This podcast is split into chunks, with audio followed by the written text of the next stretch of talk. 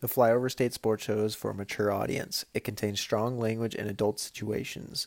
We do not own the rights to any audio of the podcast. Viewer discretion is advised. Is this on?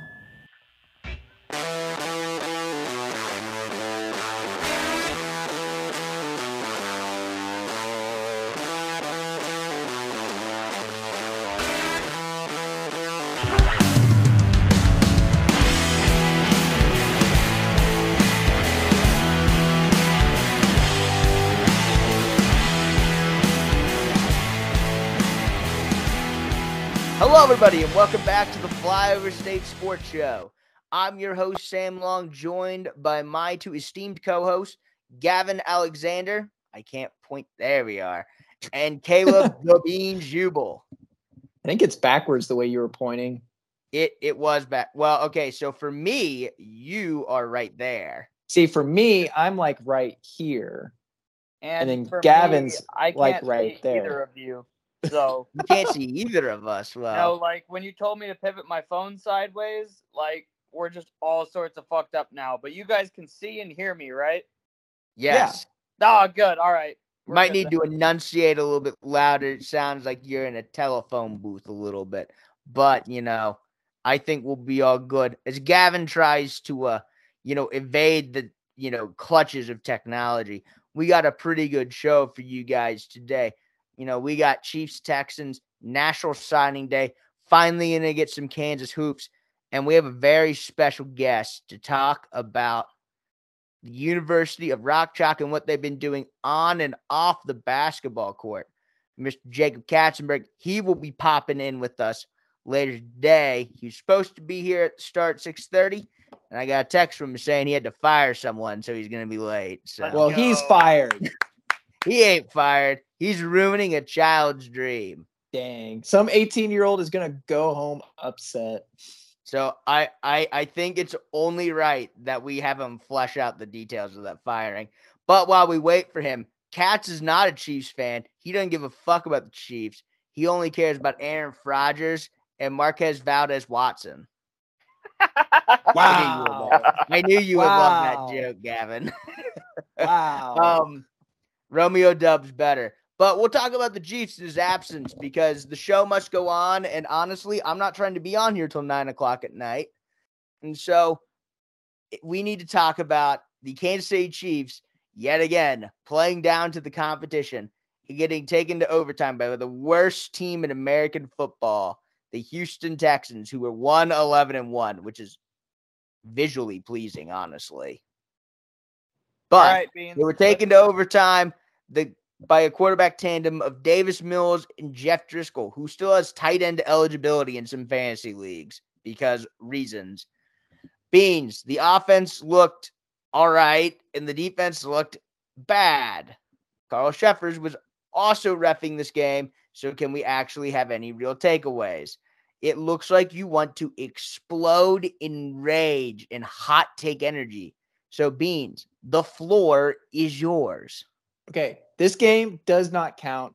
I've thought about this. I've I have Hey yo, fuck it, Alright. man. This game doesn't fucking mean anything, man. It was just, it was a prank, bro. It was just a prank. No, okay. I have sat here for many days, many a days, many a night. I've lost sleep over this. I have thought this through. Many God, drinks, you lost many. sleep over it. And God, I, even- the only We told each other that it was gonna be like this. No, I even said it in the last podcast. I even think I had the score prediction 21 to 10, like relatively close. that was too much. What was mine? 35 20. Yeah, okay, mine was worse. Fuck. Yeah, but anyways, I Fuck said it, it on the podcast doesn't last week. matter. Back to me. Beans, But back to the- you. More I sat down and thought this through and lost sleep over it, like Carl Cheffers was the one refing this, and that crew is This is so much copium, Beans. Yeah. th- Like this is an unbridled amount of copium. To just say, you're blaming the refs. You can't just blame the refs, bro. I shouldn't be blaming the refs, but Sam. I am. I'm blaming Carl Cheffers, and guess what? I think we get them again this week. I think we get Carl Cheffers again this week. Oh, Sam, the referees really? in this game were the only people in the NFL to be putting Harrison Butker's non laces out. So okay, like, Okay, we know it was an inside job. then that here's the thing. Like, the offense really wasn't that bad. No, Okay? the offense was fine. Because How many points? Patrick end Mahomes had Patrick Mahomes had five incompletions. Like, what more could you ask? You know, like I get it. Pacheco turned the ball over. We had a few dumb mistakes, and you know, some some of our games we are a turnover away from being a losing record team. That I get that, but like the offense did not look that bad. Defense and special teams, like two thirds of our you know units are just crumbling, and somehow Yeah. our- and I've somehow been saying that for weeks. Where you been? and it's somehow like and somehow we're still winning and we're gonna keep doing this we're gonna keep we're gonna keep doing it we're gonna do it all the way up until the afc title game it's gonna happen and it's gonna be flustering because it's just gonna keep happening and it's just Aaron to me Rodgers again. It's fine. It's just Aaron Rodgers again. turd what's your what's your take No, I you can keep going. I just wanted to point out that this isn't actually the Houston Texans either. This is the Houston Texans preseason week four roster because all of the Houston Texans good players were hurt. So just keep that in mind also. Yeah, they were. But- they didn't have but- Nico Collins or Brandin Cooks. But What- to be what- fair, to be fair, all of the hurt Houston Texans starters were actually putting Harrison Butker's laces pointed inwards. So it wasn't I mean that's what they were doing so they were still affecting the game. But continue beans. and i've actually like dove like i i texted you guys on this whole like what's happening with the laces and everything like That's is why I'm making fun of my first my first initial thought was like is is Townsend holding the laces the wrong way? And no. there's actually video evidence of him yeah, yeah, having- yeah. No, no, no, You no, no, no, no, the no, no, picture. don't don't don't don't don't cut me off there. There's laces of Butker missing field goals with the laces pointed out. So I- you can't count that. You can't like say like, oh, it's Townsend's fault. Uh, Dustin Colquitt saying whatever he wants to say. I don't know like what's true, what's false. We don't know. We weren't in that conversation when Dustin Colquitt and Tommy Townsend were taking lessons with each other. Like all we know is that my my personal opinion is Butker's issues have started since Townsend has came in. I mean, kickers are head cases. Maybe Butker was just inconsistently good when uh Colquitt was there. and you know sometimes kickers have like a, a what do you call it? Like a traditional thing where you go through the same process over and over again. They're repetitive animals. Like is he doing something different to where is he not feeling right? Is he not it's to the point now where it's starting to we're going to lose games now. We're going to lose games because we can't make a field goal or a pat i've Gavin, Tried- you are tripping balls right now. see he's like not even showing up on my screen. But anyways like like at some point this is going to cost us a game you know like i, think of like we've been I, saying that for two years now, so you know. I, I i it takes me back to like the 2008 memphis tigers against the kansas jayhawks in the national they were terrible at free throw shooting if they would have made like just a couple more free throws They just needed one more. they just needed one more and the mario chalmers miracle doesn't happen Well, I mean, he still hits the shot, and you never He know still hits what it, but yes. that.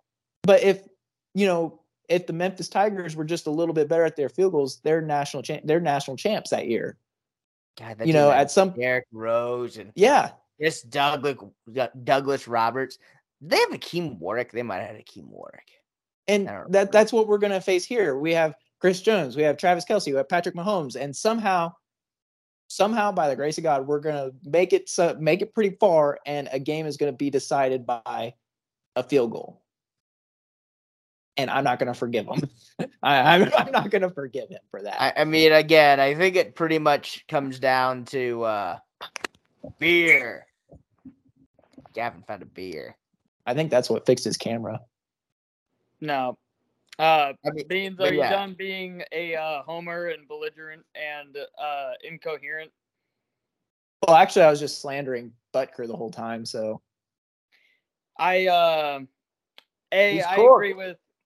It cracked me up when I got the messages from you, like trying to uh, because Beans was uh Sherlock Holmes for the early part of this week, really diving into the film to see which way that uh the laces were pointed out on a uh, couple field goals, which is independent of like Beans doing this research and everything. Um, I find it very funny that Harrison Butker has always been a very, very inconsistent kicker, to say the least. I mean, it's, It's it's been two years. This is like year three of like inconsistency in one aspect of everything. But Yeah. he has like that clutch gene to where it No, makes oh my god. a Man, I wish he had that clutch clutch gene. I, well, Gavin really wishes he had that clutch gene. That would have saved Gavin's ass. I just uh no no not even Beans clutch gene and being inconsistent are almost like synonymous in some players, and he is one of those players. Okay. Like- but at some point, this team is very good about, you know, letting our fans down. You know, like we were big fans of Mitchell Schwartz, Anthony Sherman, Tyrann Mathieu. Like our fans are a very big fan base and we support our players. Why at some point have they not let us down and said Butker's not the guy? You know, Matthew Wright did pretty pretty dang good.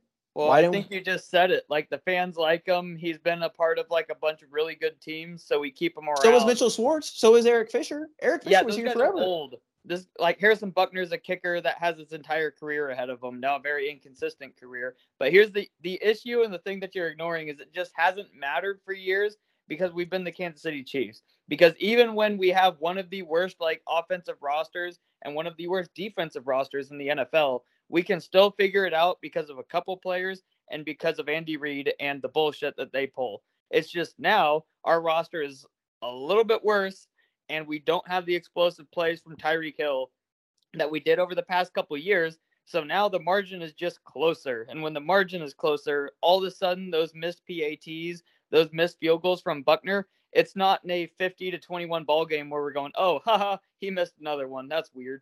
It's now like meaningful because it's in a game against the Houston Texans preseason roster, and it is a big deal. And this goes like way beyond Harrison Butker as well. This goes back into like beginning of the season when we're talking about like, hey, this defense, like this defensive roster is just not that good. Like a lot of the players honestly are overperforming. Maybe that regresses back some. Like re- I, really, I not. I, I want to avoid the words "I told you so," but at the same time, like I don't think Sam or I are like surprised at what we watched on Saturday. No, I mean, any I didn't think it would.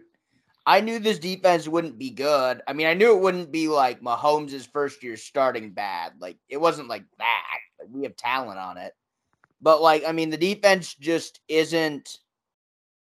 I mean, it it It's It it's is a a Bob it's a Bob going- Sutton. This is a 2018 defense all over again. no, it's not. Shut up.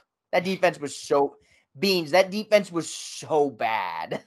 This Th- This defense is so bad too. We're last. This in- defense isn't that bad. This, You- this defense is you are, like- this defense is capable of big plays. They're capable of like stretches of good play, but like the floor and overall just like level of play over the course of a game for this defense, they don't have the talent to just like make plays. no, make enough they're plays. they're a below average defense. They aren't like And- where they aren't like but at least the, the that thing 20 is, is if we had Pat, if we if we had a normal quarterback and not Patrick Mahomes, we would still be like looking at competing for a playoff spot. Yes. no, yeah. I agree with that too. We And- might but, have like, if we didn't have- losses. I just- If Agree we did, if we had Well- um like Alex Smith with that one defense in 18, like we're missing the playoffs with that defense. That defense was awful. and but at least the 2018 defense could cause a turnover. Daniel Sorensen, talk crap about him all you want. The dude actually made some. I, I will talk crap on him all I want because he fucking sucked. At least Yeah. he could intercept the ball. We can't say that about Juan Thornhill and Justin Reid. Those dudes are better at the position though.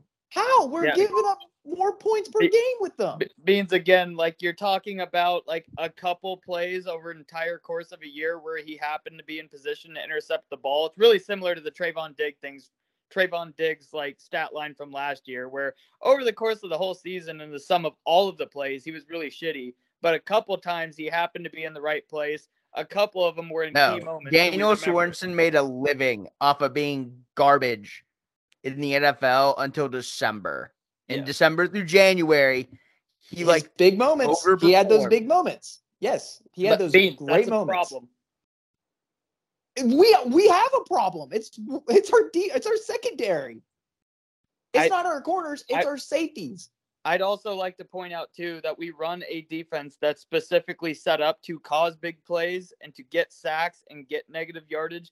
So like everything that's set up on this defense is to create those big plays and they still can't do it at a consistent level, which in my opinion, when that's what the scheme is designed to get you to do is like a just indicative of a major talent deficiency, which is at every level of this roster. I understand the sacks numbers are there, but we blitz. We do everything that we can to throw numbers at the quarterback and have less in coverage, which makes me less inclined to blame our secondary that they're just thrown to the wolves because we like to throw numbers at the quarterback. So I saw this stat somewhere, and I don't I don't remember what it was, but the Chiefs are at last or near last as far as time it takes to get to the quarterback. So the time the ball is snapped to the point of a sack, they have the longest amount of time of which they get to the quarterback. And to me, that's worrisome because I feel like that's what's causing a lot of these big plays on offense on the other team. It's more mean, decision is- time for the quarterback. We have no we have no which Karlaftis is good. Karlaftis is a but he's not the He's a B Uh, plus. he's a what? He's a B plus. Yeah, he's a B plus. The dude is going to get you off a rush, get his hands up, knock a ball down. He does really good at that. But we don't have somebody who can, you know, come fast off an edge like a Kayvon Thibodeaux. You know, Do, do we have anybody capable of making a big play on defense regularly? Chris Chris Jones is about it. But he doesn't. But even then, then that's not regularly. He's regularly in the fourth quarter. It's not through three quarters. It's the fourth. Which to- Nick Bolton, but here the me- last couple of games, Nick Bolton's been on vacation. I don't know what's happening. to me that's also like indicative of a uh maybe slightly aging and declining player that like knows when to turn it on but snap to snap really what are you going to get from him and chris jones and that's our by far best defensive player after that the drop off is large and it keeps getting larger after that Honestly, That- it's it's getting to the point where we're making Mike Danna look reasonable at this point, and that's concerning.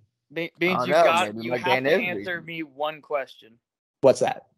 does this game make you regret not getting james bradberry No, not yet. all right okay Dude, we're gonna give up like 40 points in a playoff game and lose, and is still not Because I'm. I'm I'm gonna die on this hill, and I'm gonna say it's not our corners. It's the safety help. We are, it's it's horrendous. We have no help, and they're it's to the point now where I can't even say they're athletic safeties. They're slow. They're a step behind. They don't think they don't they I don't think they know what a zone concept is. I don't think they know what a window is. It's it's horrible. All right, we're gonna play a game here, folks.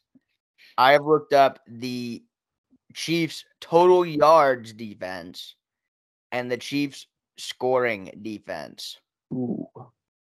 So price or uh yeah, Price is Right rules. Okay. You have to guess the rank for the Chiefs. No going over. Okay. So over it's, re- it's reverse Price is Right though. So Okay. like if you think that they're the eighth best defense, you say eighth. But, Okay. like, if they're like eleventh, then you went over. Okay. So Beans, your name starts with a C or with a B, and Gavin B. starts with a G or a T. So you're going first. Okay. We'll do total total yards first. Okay. Total yards of offense. No, no, no, of defense. These are defensive defense. rankings. Total def- total yards of on defense Yeah, given. total up. total defensive yards given up. I'm gonna per say game, they're per game. per game per game. I'm gonna say 28th in the league. okay. Gavin. Oh, Oh no, wait, no, it'd be opposite then because you're giving up more yard, right? Or would higher ranking No, mean? the the lower the amount of yards, the higher you rank. okay, so yeah, 28. I'm gonna say 28. I was. Uh, I want to point out before this, I was gonna say 29, so I'm right in that same ballpark with Beans. But for the sake of the game, I'm gonna go number one. Number one. Well, yeah, it's Price is Right rules. Beans can't go Well, over. you, well then you would want 32 because it's like opposite. I okay, well, I'm used to the one dollar bid. And fucking Price is Right. No, I, I know. This That's is why I said it was opposite. Um. Well, fuck. I'll go 25th. 14th. What? No. Yeah. Yeah. Look it up on ESPN per game. Chiefs are 14th in defensive yards given up. Yeah. Now let's do points per game. We'll do ranking and points per game given up. Ranking and okay. So ranking. You gotta also factor in that Skyy Moore's muffed so many punts inside are 20 that that's probably why our yards are so low. It's a uh, direct we like- Are we like ninth? Kadarius Toney, Mecole Hardman, and Justin Watson have also muffed punts this year. The defense just didn't happen to be there at the time, but clutch gene. So I'm gonna say nine. Nine. By the way, number one in the league is San Francisco at 15 points per game. Which so is you're saying disgusting, ninth by the way. best beans or ninth bottom from the bottom? Ninth, like ninth. like ninth overall. Ninth overall. And points per game. Like Oh. general. Um, fifteenth. Okay, well it's not 15. oh, you're ta- you're talking about derp. You're talking about the rank. What about the actual points per game? I want to know that too. What do you guys think? Oh, uh, I was gonna say um, I'm gonna say like 20, 20, 20 even. 23. Hey, Beans, 23 on the dot. Chiefs, Oh, Chiefs give up 23 points per game, which is 19th in the NFL. wow. That's honestly not that bad for a Patrick Mahomes led offensive team. The worst defense in the league for points per game is the Cardinals at 26.6, which is horrid. Yep. which is crazy because that feel like that defense should have been better, but I guess they're kind of injury prone. And so number one in yards is the 49ers. So yes, the 49ers defense is very good. Very uh, good. at 261 point or 286.1, excuse me, yards per game. The does anyone want to take a venture of a guess on who the worst defense by yards given up is? At 399.2 yards per game. Detroit. No, Close. They're second worst. Damn it. it's got to be like. Is it somebody like a Seattle? No. Seattle is fourth worst. Okay. What if I told you this team was a playoff team? Is it the Dolphins? No. What if I told you this was a top two seed playoff team? Is this? It's the Vikings. I was Ah, gonna say yeah. Minnesota next. Okay. I was thinking The like, Vikings have the worst defense per yardage in the NFL. I Oh, actually watched a video. So before before we get to you, Gavin, I watched a video and it would still work for this. So I can do this. Pretty much this person took the score of all the games in the NFL and like reversed all the one score ones. So that way, like, you know, if you won a one score game, then you lost that one and vice versa Yeah. the Minnesota Vikings would be one in twelve on a twelve game losing streak right now, or something crazy like that. Yep. God, that's all. that's like a first. That's like a top three draft pick to. No, the Vikings are literally like the Vikings have played so many close games that like everything going right has happened, and they're like gonna be a top two seed in the NFC. But if everything would have went wrong, they would have like the number one draft pick in the NFL. So like, who knows? And you got to think like the Vikings coach might win Coach of the Year because of he is that. gonna win Coach of the Year. Maybe Gavin, oh no, we we can sum up this before I tell Beans why he's wrong. Oh, I'm I'm good. I want to hear what Alright. Beans is wrong. No, so Beans, here's my truthful like big issue with the process you've taken so far to diagnose what's wrong with the Chiefs. So you haven't addressed the problem. You know what the problem is? The What? problem is that there are rich teams and they're important. No, I'm just kidding. Um, the problem is that the Chiefs are the safeties playing bad is not surprising. The defense being inconsistent is not surprising. Nothing of which, like you have pointed out to this Harrison Butker being inconsistent. That's not surprising. That's something that like our GM, our coaching staff should be prepared and like almost expecting coming into the year, which is why we schemed the fuck out of everything on offense because we expected our offense to be bad. With that being said, the one thing that the Chiefs can control, that they do control, that they should control, that they do not do every single game. And I said this in the group chat during the game. I said the Chiefs are one of the worst teams in the NFL, right up there with the Vikings at beating themselves. Every single fucking week, It's like they want to just try as hard as fucking possible to just play down to the level of their competition. They want to force retarded turnovers. You are playing the Houston Texans preseason roster. You are fumbling. If we're going to talk about Skyy Moore muffing kicks and special teams miscues, those are all stuff that we can control. Fucking practice them. Other teams aren't muffing punts. How about you put Isaiah Pacheco back there? He catches field or kickoffs just fine. Like there's so many things that the Chiefs could be doing to just address these obvious and just every single game inconsistencies, turnovers, and just bullshit that has plagued the Chiefs for years. It just hasn't mattered because we have the smartest coach, offensive coach in the NFL, and we have the best offensive player in the NFL. And when you put those two things together, nothing else matters for the most part. So just we don't address the little things. Every single week, those little things make us play down to our competition. Every single week. Damn. No, like Damn. I mean, it's true. No, I, okay, it so I do me of a lot with of the killer, the killer bees Steelers is exactly what this feels like, where it's just like, oh, this team is good, and like they just dick around and like win Well, a like, bunch of games, well, and then we- they get caught in the playoffs. we talked about this in the Broncos game. Like it literally looked like the Chiefs got up and we're just like, all right, we're good. Okay. Like we don't need But to be we're- disciplined. We don't need to be nothing. We can just fucking chill out. Patrick Mahomes can just YOLO the ball around because he doesn't give a shit. And we are, cares.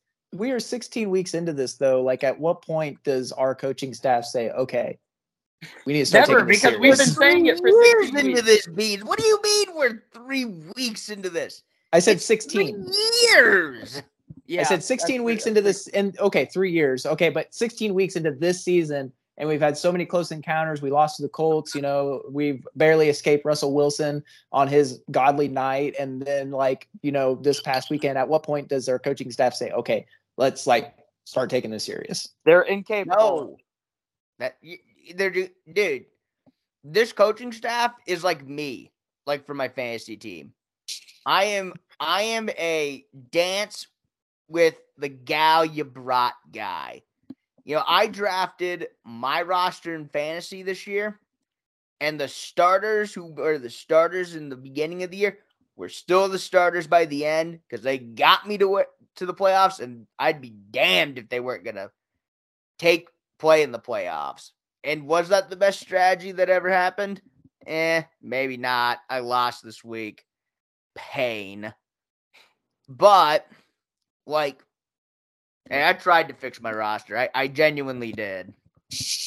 Dean's co- or Sam coping with himself on the show at That's the moment. fine. I don't care. Um, but no, like that just seems what Andy Uh, does. A- Andy's got his boys, and like the coaching staff has got their boys, and they're gonna like just ride it. Like Yep. they've decided this is what they're doing, and we're gonna fucking we're, we're gonna go do it. What are adjustments? I don't understand. No, like beans. We've had the same coaching staff for years. We know what they are at this point. It hasn't changed for It's years. literally the only like major change in coaching staff over the last few years is Mike Kafka leaving. Yeah. And we That's brought in it. Matt Nagy. My mhm. That's not major, but yes. no, yeah, but like yeah, like I, I'm just saying, like the quarterback coach left. The quarterback hasn't like played any different. If anything, the quarterback's honestly played better. Yeah. I'm gonna talk about that later too. damn, Honest to God, too. Uh, not to get too off topic. Um, it feels like Mahomes is like probably in a collision course for offensive player of the year.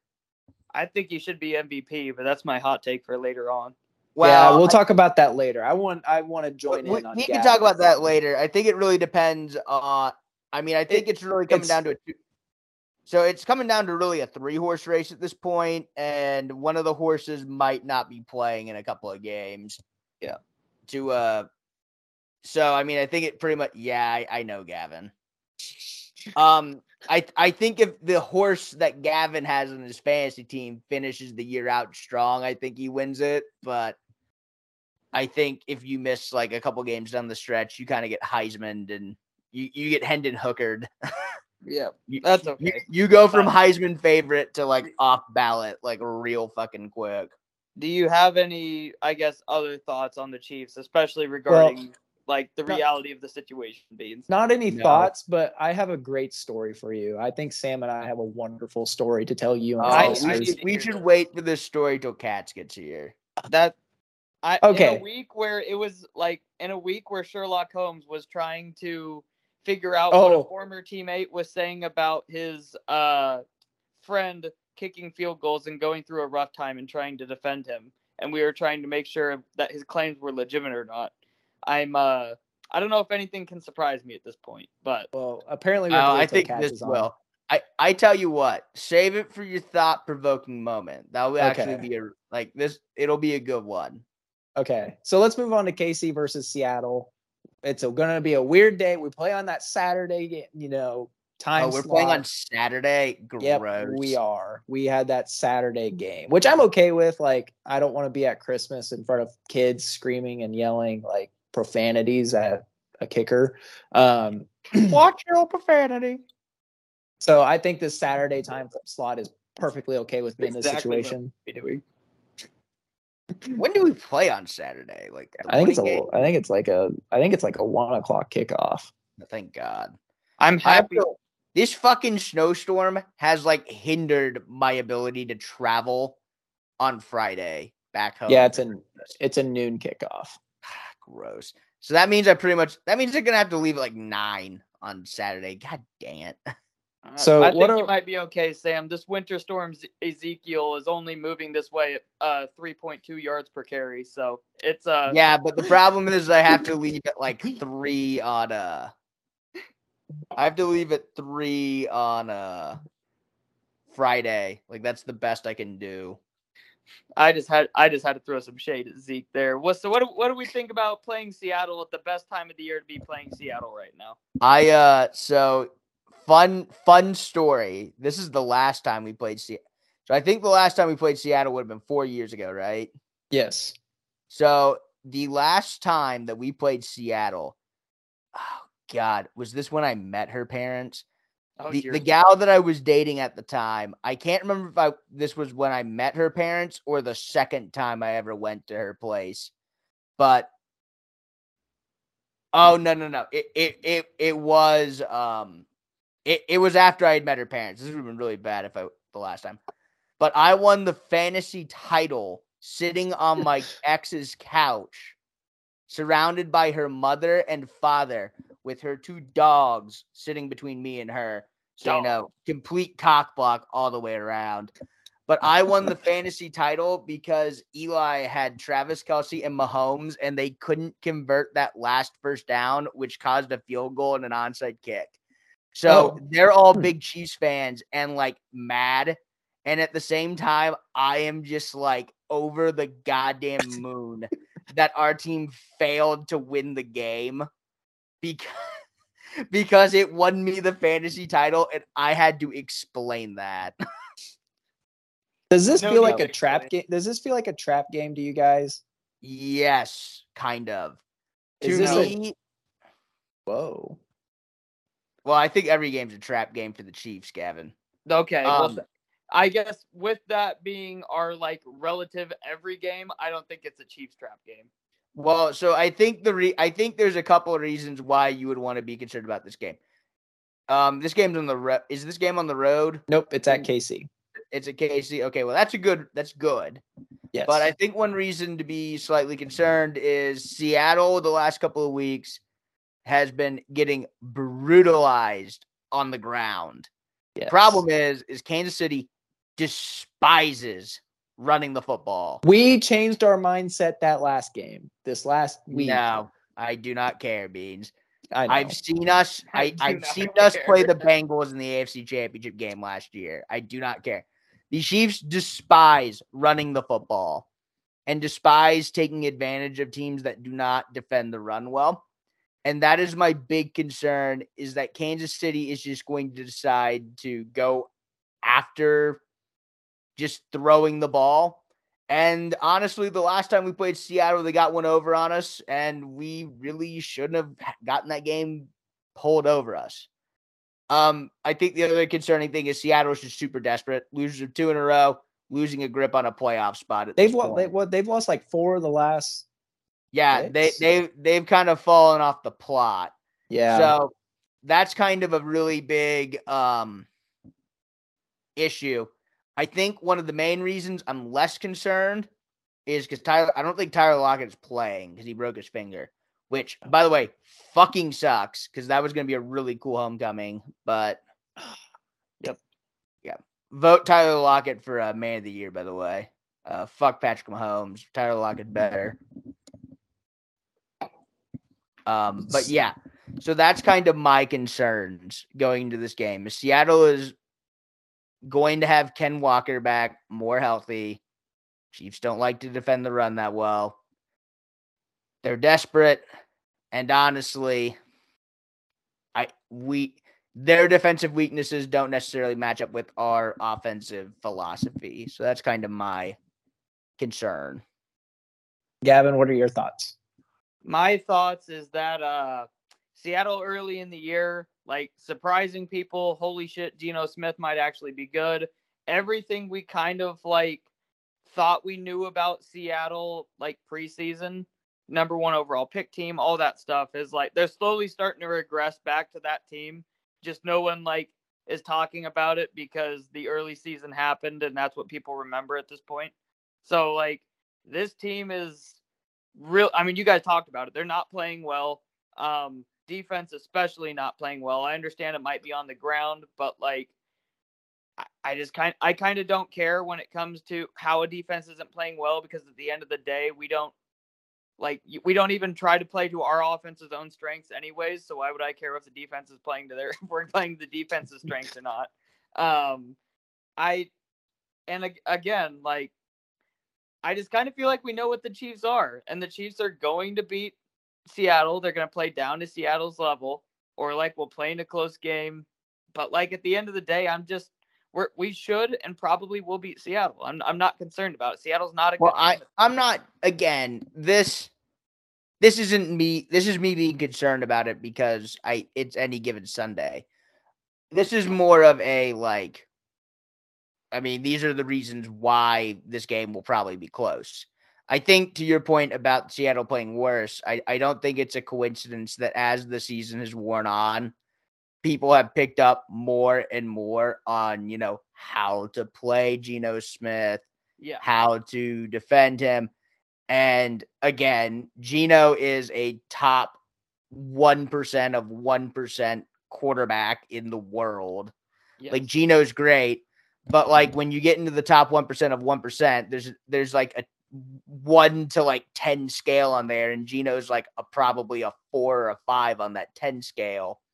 And like those those extra scales like matter. Like Geno there's such a fine line between winning and losing, like in the NFL, that like Geno playing like any worse than like borderline Pro Bowl is like a recipe for you just losing. Well, and especially when you're playing with like two rookie tackles. I understand he's got the two uh, wide receivers, like incredible wide receivers. Now he's also lost one of those. Um, Mhm. The defense has just like been playing worse and worse and worse as the whole year has gone on. Which also, to be fair, was a bunch of rookies and a bunch of young players on defense that teams have also got more film on throughout the year. I just think that like if we were ever gonna play Seattle, it needed to be now. So I'm just happy we're playing Seattle now, and just kind Yeah. of almost, I'm almost leaving it at that in my head. Like that's all My- that matters. My Seattle- concern, Yeah, I was just gonna say Seattle ascended like a college team and started playing good ball around week eight, nine, and now they've Yeah. started to fall off. Right. my concern is like Seattle's ability to run the ball um, religiously is like uh, not concerning, but it's like time that you know our offense doesn't have the ball in their hands to go and score. Um, so I don't know if Pete Carroll's coming into this game saying like we're holding onto the ball for you know nine minutes of possession, like we're going to be holding onto the ball forever. Um, yeah, I mean the way they want to play football is how you stop a high-powered offense. Now, and again, so I think I think that's like the game plan that might hurt us a little bit. But I think this is a game where, like we saw against Houston, Houston. I think if our offense is just on one, you know, Patrick Mahomes is hitting his targets correctly, not taking very many sacks. Yeah, he took the sack at the very end of the Houston game, but that's besides the fact. I, I think if like we play our cards right on offense and just you know, I think I think we might be able to stop them one more time than they stop us, if that makes sense. Yeah, I, if you're gonna make me give a score prediction, I think this game is very similar. I think Houston's offense played a lot better than like they probably should have. Uh, they're, okay, they're a I think one about how Seattle's team. offense is going to play. I, I, I think this game is very reminiscent of this Houston and Kansas City game. But I think Kansas City just makes like those two fumbles were super weird. I've not Yeah. seen Yes, I I really haven't seen like too many fumbles like those two fumbles. And so I mean if you just eliminate those or like keep it to one turnover, we'll just say Mahomes throws like a pick or something. Then like I mean you're probably looking at like a 10 point win, like realistically. So I mean like this this feels like 34 to like 24 or something like that. Chiefs are giving up 23 points a game, 24 makes sense. About a Yeah. 10 point win. So 30 gi- give me 34 24 Harrison Butker misses an extra point. How about that? And then, Uh, then Beans analyzes where the laces were. you, you're damn right. I will. Yeah, be, bees are no. I, I don't want. I just we don't analyze any other team's kicker. It's just we the only. But I'm going to analyze my team's kicker. Damn it, I, I know. because Uh, no other team's having this issue right now. Just that us. that is marketably false. I know, yeah. but just us is having this issue. Damn it. The Chargers have been having this issue for Yeah. 20 years. I love. By the way, they Beans just making a statement, Sam calling it false, and then Beans repeating the statement, expecting a different like meaning. And then. I just you know provide an actual example. Um, No, that's their problem.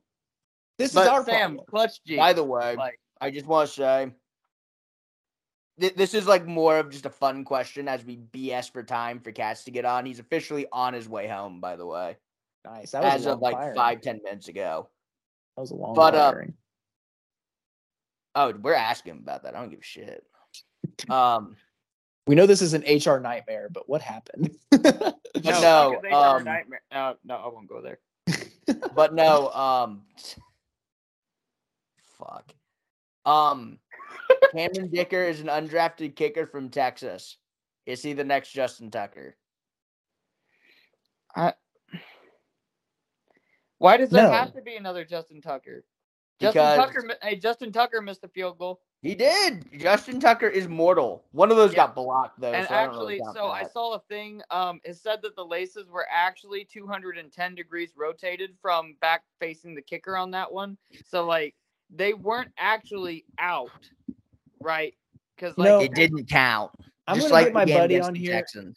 who is an all-American holder, and he's gonna come on here and like give us the science of everything. I would love Dude, to argue with your all okay. American holder, buddy. Whatever. I yeah, that just sounds. Who, who else has got scores? I I interrupted. Gavin. score.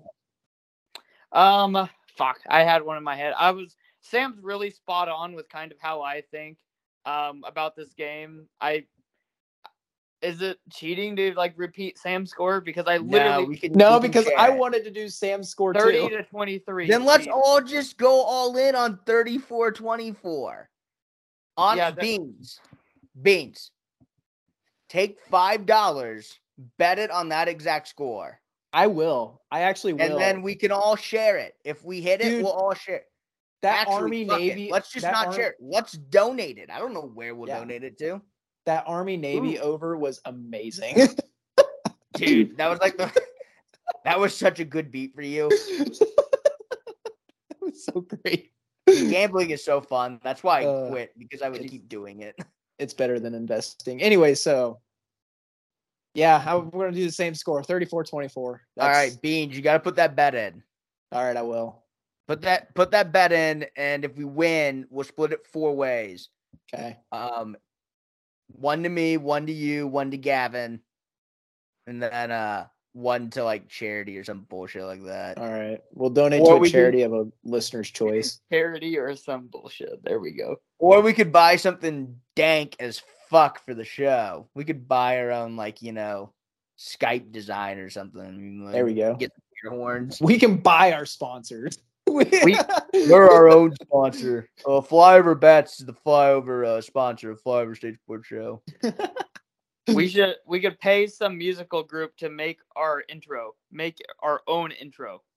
Hey, See, there we go. what's wrong with our intro? Nothing. I have never listened to our intro. God, it's such a good So- intro too. If I, dude, I'm not gonna listen to a podcast that I record. I already know what the fuck happened. If uh we want to essentially delay and kick the can down the road, why don't we cover this World Cup game that I'm not entirely sure Ooh. Katz watched anyways? Yes, I, I, yes, let's do that. So World Cup time, uh, the biggest sporting event on that Saturday. Other, God, yeah, we'll talk about the other event that happened on that Saturday too. Eventually, maybe we'll we'll talk about it eventually. But Argentina defeated France in penalty kicks to claim the championship of the World World Cup in Qatar, officially giving Lionel Messi his first ever um World Cup victory, first World Cup victory for uh Argentina? Gosh, you- you- Just send it to yourself, bruv. He told me to like fucking send the email of the link to his like Skype account. Oh my god. It's like you got it's like, bro, you got a fucking phone. You do it yourself. That's Figure it what I do. out. Yeah, Yeah, just figure, it figure it out. Not that hard. Um, anyways, yeah, so it got messy. Um, Argentina went up two nothing. Mbappe scored two goals. Argentina went up three two in extra time. Mbappe scored another goal. Mbappe put the entire country of France on his back, and it wasn't enough because Hugo Lloris has zero penalty saves in European and World Cup competition, which is crazy. Think about that. The post has a better save rate than Hugo Lloris, and the Wow. post doesn't fucking move.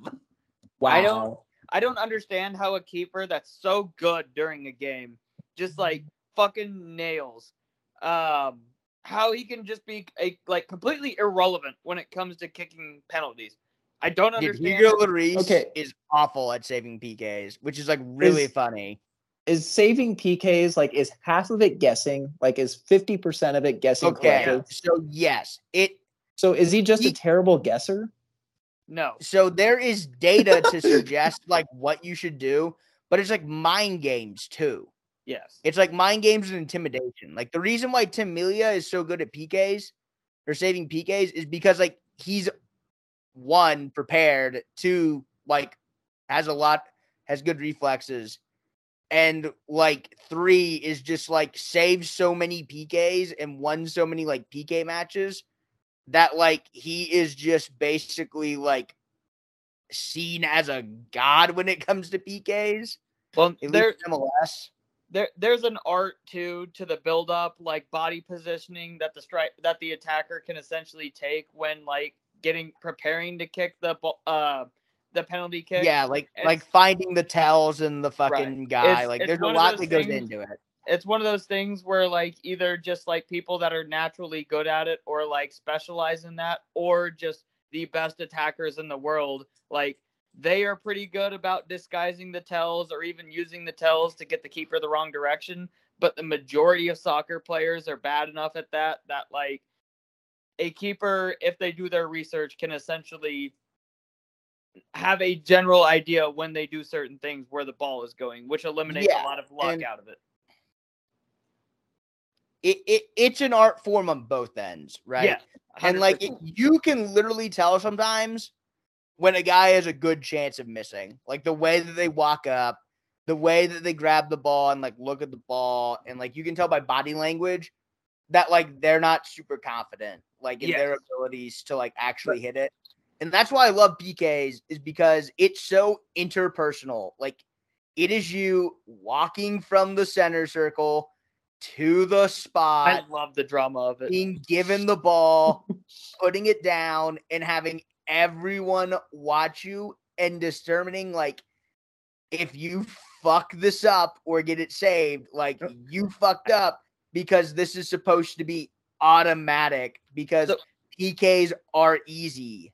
At what point did like the entire world sign a pact that said we will take as long as humanly possible to do penalty shootouts because drama and because ratings and because people love it? Like if I'm a striker and I'm under pressure, I am like halfway jogging up to the spot like the spot putting the ball down, taking my couple steps back, just never even giving myself time to fucking think about it. I practice this shit every single day. All the hay's in the barn. Let's just get out there and kick the fucking penalty. Why are you gonna walk your happy ass just slow as fuck to the spot, thinking about it, getting in your own head? Just get out there and fucking kick Hey. it. Hi, Kat. Hey, Hey, Katz. what's Hey, up, guys. y'all? How are We're we just doing? talking about the World Cup. The World Cup. Okay, I did not watch as much of that as I wanted to. Bang. Work and stuff. so, um, Speaking of work, you Yes. want to tell us why you were late? no, I'm not gonna get into it. Not professional. Ah, boo. Don't give me that HR shit. You're an HR violation. Uh, yeah, I'm not, I'm not gonna do that. But uh, yeah, no, it uh, a lot of a lot of stuff came up like right What? when I was trying to leave. On- Literally honest- the one the one day of work when I try to plan something right after work that I have to be on, and that's the day, So- of course. So that- okay, so On a scale of one to 10. vague terms. Go ahead, Huh? Beans. On a scale of one to ten, how severe is this?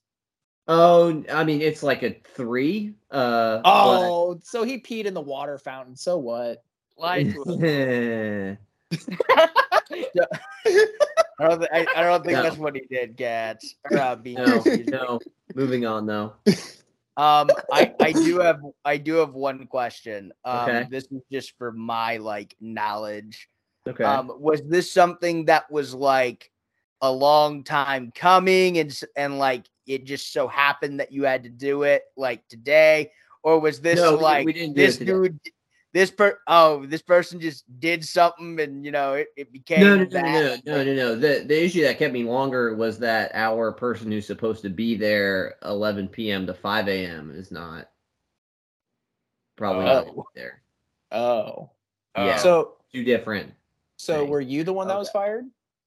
No, Oh, No. okay. All right. nobody Good. was. No, guys. he does the firing, bro. Okay, he makes good. money moves. No- Dude, I walk into work nobody every was day and I'm like, is nobody today the was day I fired, guys. I don't.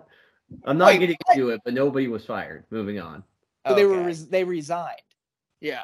No. So, okay, hang on. We, we got to get back We've on been, we've been hyping Cup. this I up wanna for talk ratings, about work. I don't want to talk Let's- work. Let's talk about we, we, we got to get back on this World Cup to keep this podcast on the rails. And I want to talk about the main event. I want to talk about Messi versus Mbappe. I want to talk about that.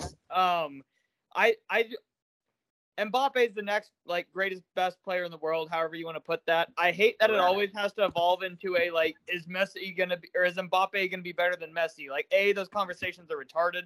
Messi should already be viewed as like one of the best of all times, regardless of him him having a World Cup trophy or not. Better than trophy. Ronaldo. World Cup trophies are almost impossible to get. You only got a couple shots at them, all of those things, and you got to be healthy during that time. Yeah. All that being said, I think it's very important to point out that like Mbappe got the ball, and like the beautiful thing about soccer is it just takes that like one moment. Mbappe had three of them. Other than that, like Mbappe had a couple flashes. Like every single thing that Argentina does, once you are like outside of the Argentinian goalie box, Messi is involved with everything positive. Messi is involved with every single possession. He's there for all of Argentina. And Mbappe, maybe a little bit more of like a cognitive system for France, even though they're missing a lot of players.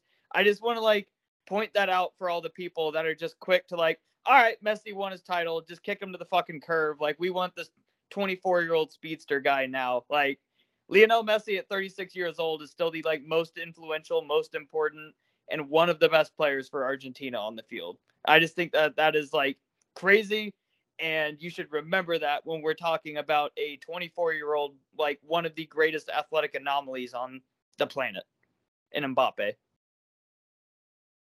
Anybody can comment on that. Yes. Okay. Thank Yeah, you. I'm, no, I'm really correct. good. There's nothing Yeah, to so- say. sounds good. Right. Fuck yes. everyone else. The rest of the world Hey, is retarded. I, I like Mbappe. Um, I like Mbappe too. he, he I plays in a farmers league.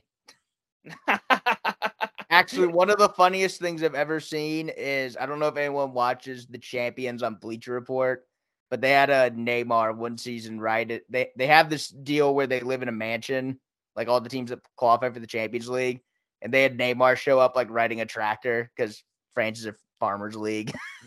That's funny.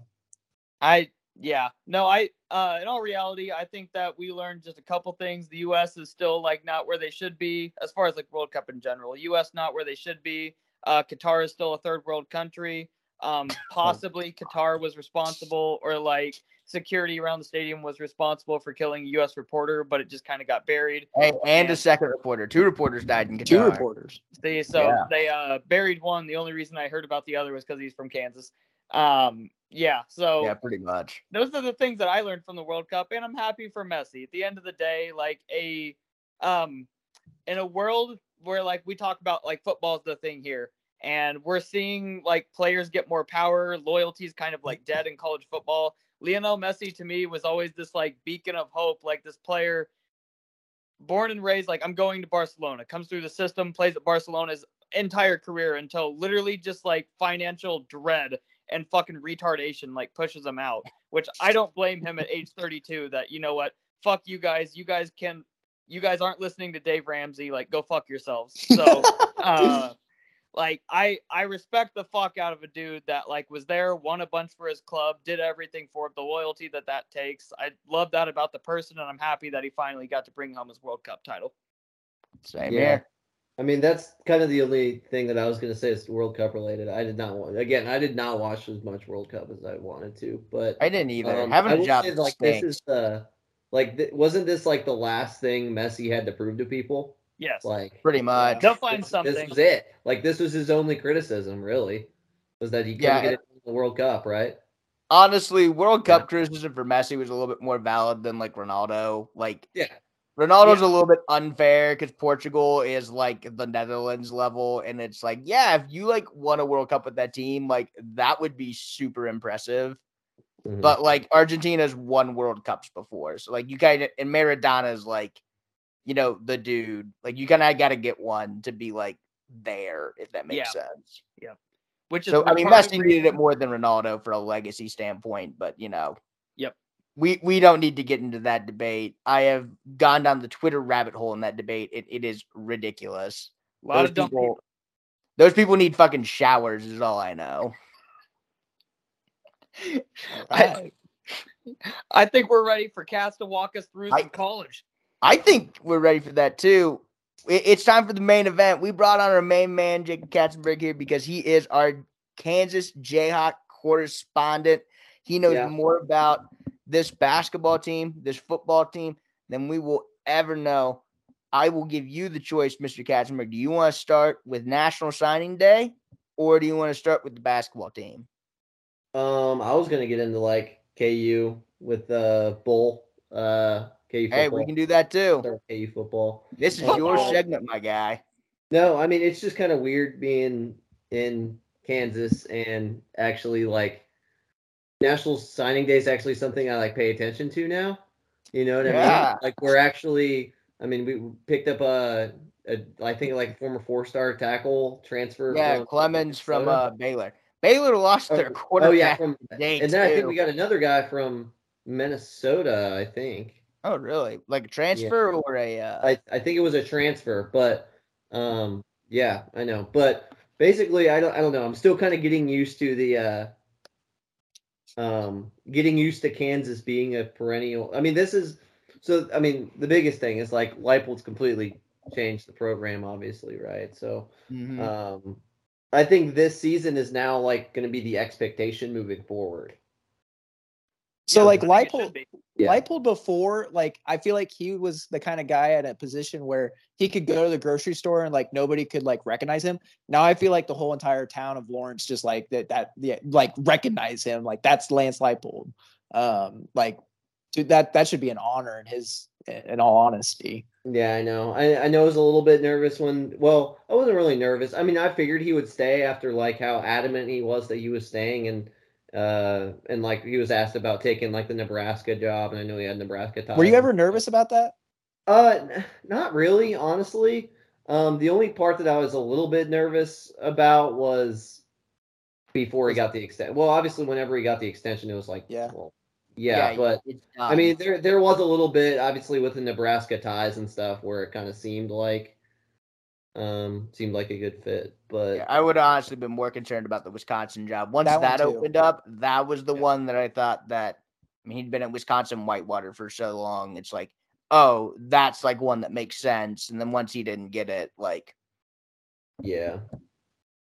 Yeah, no, I mean, so so still trying to just soak it in. Like I know I mean there's like Bama who obviously they're used to going and competing for the college football playoff, but uh where I mean I'm completely happy with the Liberty Bowl and great opportunity. It's gonna mean a lot more for us than it does the team that we're playing. So I, are are you gonna make the trek down to Memphis? dude, my work schedule, I can't. I I, I just I'm- didn't I'm- know. I'm using all my PTO um, for the 23rd through 26th to go see my folks for Christmas. But Oh, that would be good. uh, Well, but to catch you up. yeah. We'll, we'll be down there too. And it really sucks too because all my friends collectively were like, "Hey, KU makes a bowl game this year. We're going." I'm like, "Bet." Well, I wasn't. I wasn't expecting it this year, honestly. If I'm being, yeah. It- I no, and he, here's the thing about KU season this year. Um, when there was a route where things were going bad, like when we had to win one out of our last three with uh, it was uh, I don't know. I, I like the Oklahoma State game was a shock to Yeah. everybody. Like that's I, I don't think. I mean, if if you've been here and you kind of saw what the team's gone through, you you get what I'm trying to say, but it's like yeah, no, even as as like I mean I think we were even favored in the game or it was like a one point spread or something, but just to see like it was almost like a sigh of relief because I was honestly expecting us to finish five and seven, we had talked about it say. on but- this podcast kind of throughout the season because it almost felt like after the season had started so well, you Mhm. guys had almost like burned so brightly that you were like in risk at, at risk of like if Yep. the wheels fell off, just like losing all of that momentum, if Yeah, not taking a step backwards again. So exactly. I mean that mean, was a massive win for you guys. yeah, it, Mhm. exactly. Especially, I mean, that's I mean that was kind of everyone's thought going in is like, wow. I mean, this is going really well. We have this. I mean, people are talking about uh, um, Jalon Daniels and Heisman conversation. And then the monkey in the wrench that was thrown into everything that I thought was going to ruin the season was Jalon Daniels getting hurt, but he ended up doing doing just enough. Yep. So, So- uh, the Yeah. the the offense like even with being in it like i love leipold's offense and i hope klein can take a few pages out of that book because like i just like the misdirection the way they send people you know um, the motions and the change of uh, uh the change to a different you know it, it it's a great offense i like it No, yeah, Um, for, for sure. I mean, we're seeing guys uh like who you can very very much tell are like schemed open. I know you guys talked about a little bit last podcast um about how Andy Reid schemed a lot of guys open. I mean, there's there's times where like Jalon Daniels has our tight end streaking down the field, and it's and it's just because of like play design. that happened it was against set Penn up. state it wasn't there like a wide open like and i don't know if I'm uh, sure there was. We were. I, I think I remember. I think I remember where like a tight end was wide open downfield, and I was like, "Man, we caught a break on that one." that that Yeah, that game was a offensive masterclass by KU. Honestly, they they dog walked one of the better defenses in the Big Twelve down the Yeah. field And consistently. going and it's I think it's especially emphasized here just because like going from David Beaty to Leipold is just such a I mean it's just it's a complete 180 like um I mean we would see I don't know with eh, David Beaty's play calling it'd just be I don't know It was it was very it was vanilla. it was too cute. So the thing about Leipold, and I think what makes him uh like as far as the offense and stuff like that, our scheme you can tell like plays are called early in the game that aren't necessarily designed to work, but then they end up making sense later when they run a play off of that and you find someone wide open downfield. You know what I mean? Yeah. Um, Yeah. Things like that. There was none of that with David Beaty at all. Yeah. Yeah. it was just It- mad It- chaos. it's just calling plays. He's just asking Matt Exactly. that. Yeah, yeah. Um, It's but- third and twelve. Run. No, yeah, and it's it's funny you say third and tw- I mean, all my friends it's like a running joke in our friend group. Whenever there's like a uh, a like se- second and long run play, I mean that that's a David Beaty. That's that's what we call it. Yeah. Yeah. the, the the flip side of that is the defensive side too, where like I know over the past couple years, like K State even had like had some down down teams and whatever, to the point where like I I can't get this moment out of my head. Sam knows exactly what I'm talking about, but like KU's defense for years, like it just it didn't matter. Honestly, what the other You could teams get did, Joe Hubener out there and we'd put up 40. yeah, no, like it, it didn't matter what other teams did, what KU did. Like the defense just wasn't functional. Like it didn't work, whatever. I know specifically like during the like the Les Miles like versus K State big hype game that came up, and that was the K State team that was just like the out route you of that season. And we literally just like walked into that stadium and I know Sky like played a good game, everything uh that happens there. But like even with even with like down K State teams that like were uber one dimensional or you just you knew what was coming. Somehow, even knowing what was coming, KU just never even appeared to have a fucking clue what was going on Yeah. and a way to stop it. This uh this last game, and I don't I don't want to like the K State versus KU game is like a microcosm of where you guys had come because Yeah. that like this last game was the first game where I was like, oh shit, this is actually like a respectable KU team. I knew that throughout the year, but physically seeing it against K State on the same field was very, very impressive. Yeah, yeah. I think yeah, yeah, for sure. I mean, uh God, you made a great point there. I wanted to build on It- it. Forgot who it was. No, it's okay. Cause I, I got two other points just because Okay. I, I don't follow KU football close enough to like no, you know go deep I- into the players and all that shit. But I do know like building a program, what's important for all that stuff. And there's two things that cracked me up more than anything this year. The first thing is just the, like watching young uh, young KU fans especially. It was it was awesome. Like they have no idea like the possible like hurt that can come from hope. Like if they keep building it, like it's just it's just completely. Well, so I that's that's the thing is I think the anticipation following the Jalen injury is I think we are kind of expecting it to all Your- fall off the Your guys' first five weeks reminded me of cavemen like discovering fire, where like literally Yeah. like this is Yeah. awesome. We have no idea how this could go bad. This shit is all good. Like we love Uh-huh. this shit. And then Uh-huh. like it's like we have no idea like what pain can come just from a little bit of hope. And then maybe Yeah. you guys like figure that out later in the year, which will help. But how much does just like randomly finding a Lance Lance Leipold when like you needed to? How much does that just speak to like how many terrible coaches there are in college football, just generally? Oh, And how- man. I mean that's yeah, I mean that's a, that's that's a great point, especially KU who spends most of their time having to pay off. Right. They paid they paid more Are money they- to coaches uh that don't coach anymore than they're paying now Like, for a coach yeah. before. Are they like, still paying. Turner Gill? No, surely No. not. Charlie Weis was the bad one. Oh, that's right. Sorry. Yeah, they, they Weis gave Charlie Weis a ton No, of and- money. I And- thought I thought as of like it was either as of last year or the year before. I think we finally got done paying Charlie Weis. So I Oh, mean that kind of gives you Yeah. Oh. gives you a good idea of what I would, That's- dude. I will say, I thought that hire was gonna work, Charlie and he- I think Charlie Weis just was there for a paycheck. Yeah, I know. Until he showed up and didn't didn't give a shit, ruined the program and left. Like that's yeah.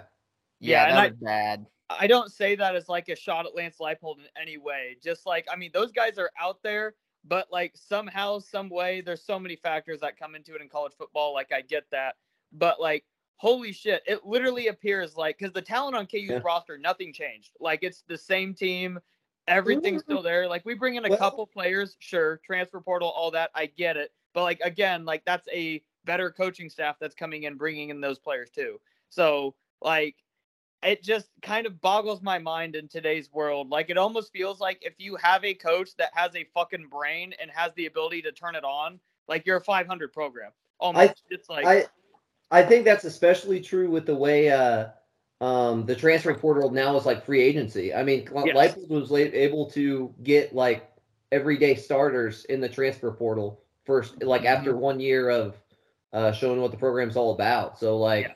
Um, things can really, yeah, things can really change fast. right. It, Um, for sure, especially nowadays. Yeah.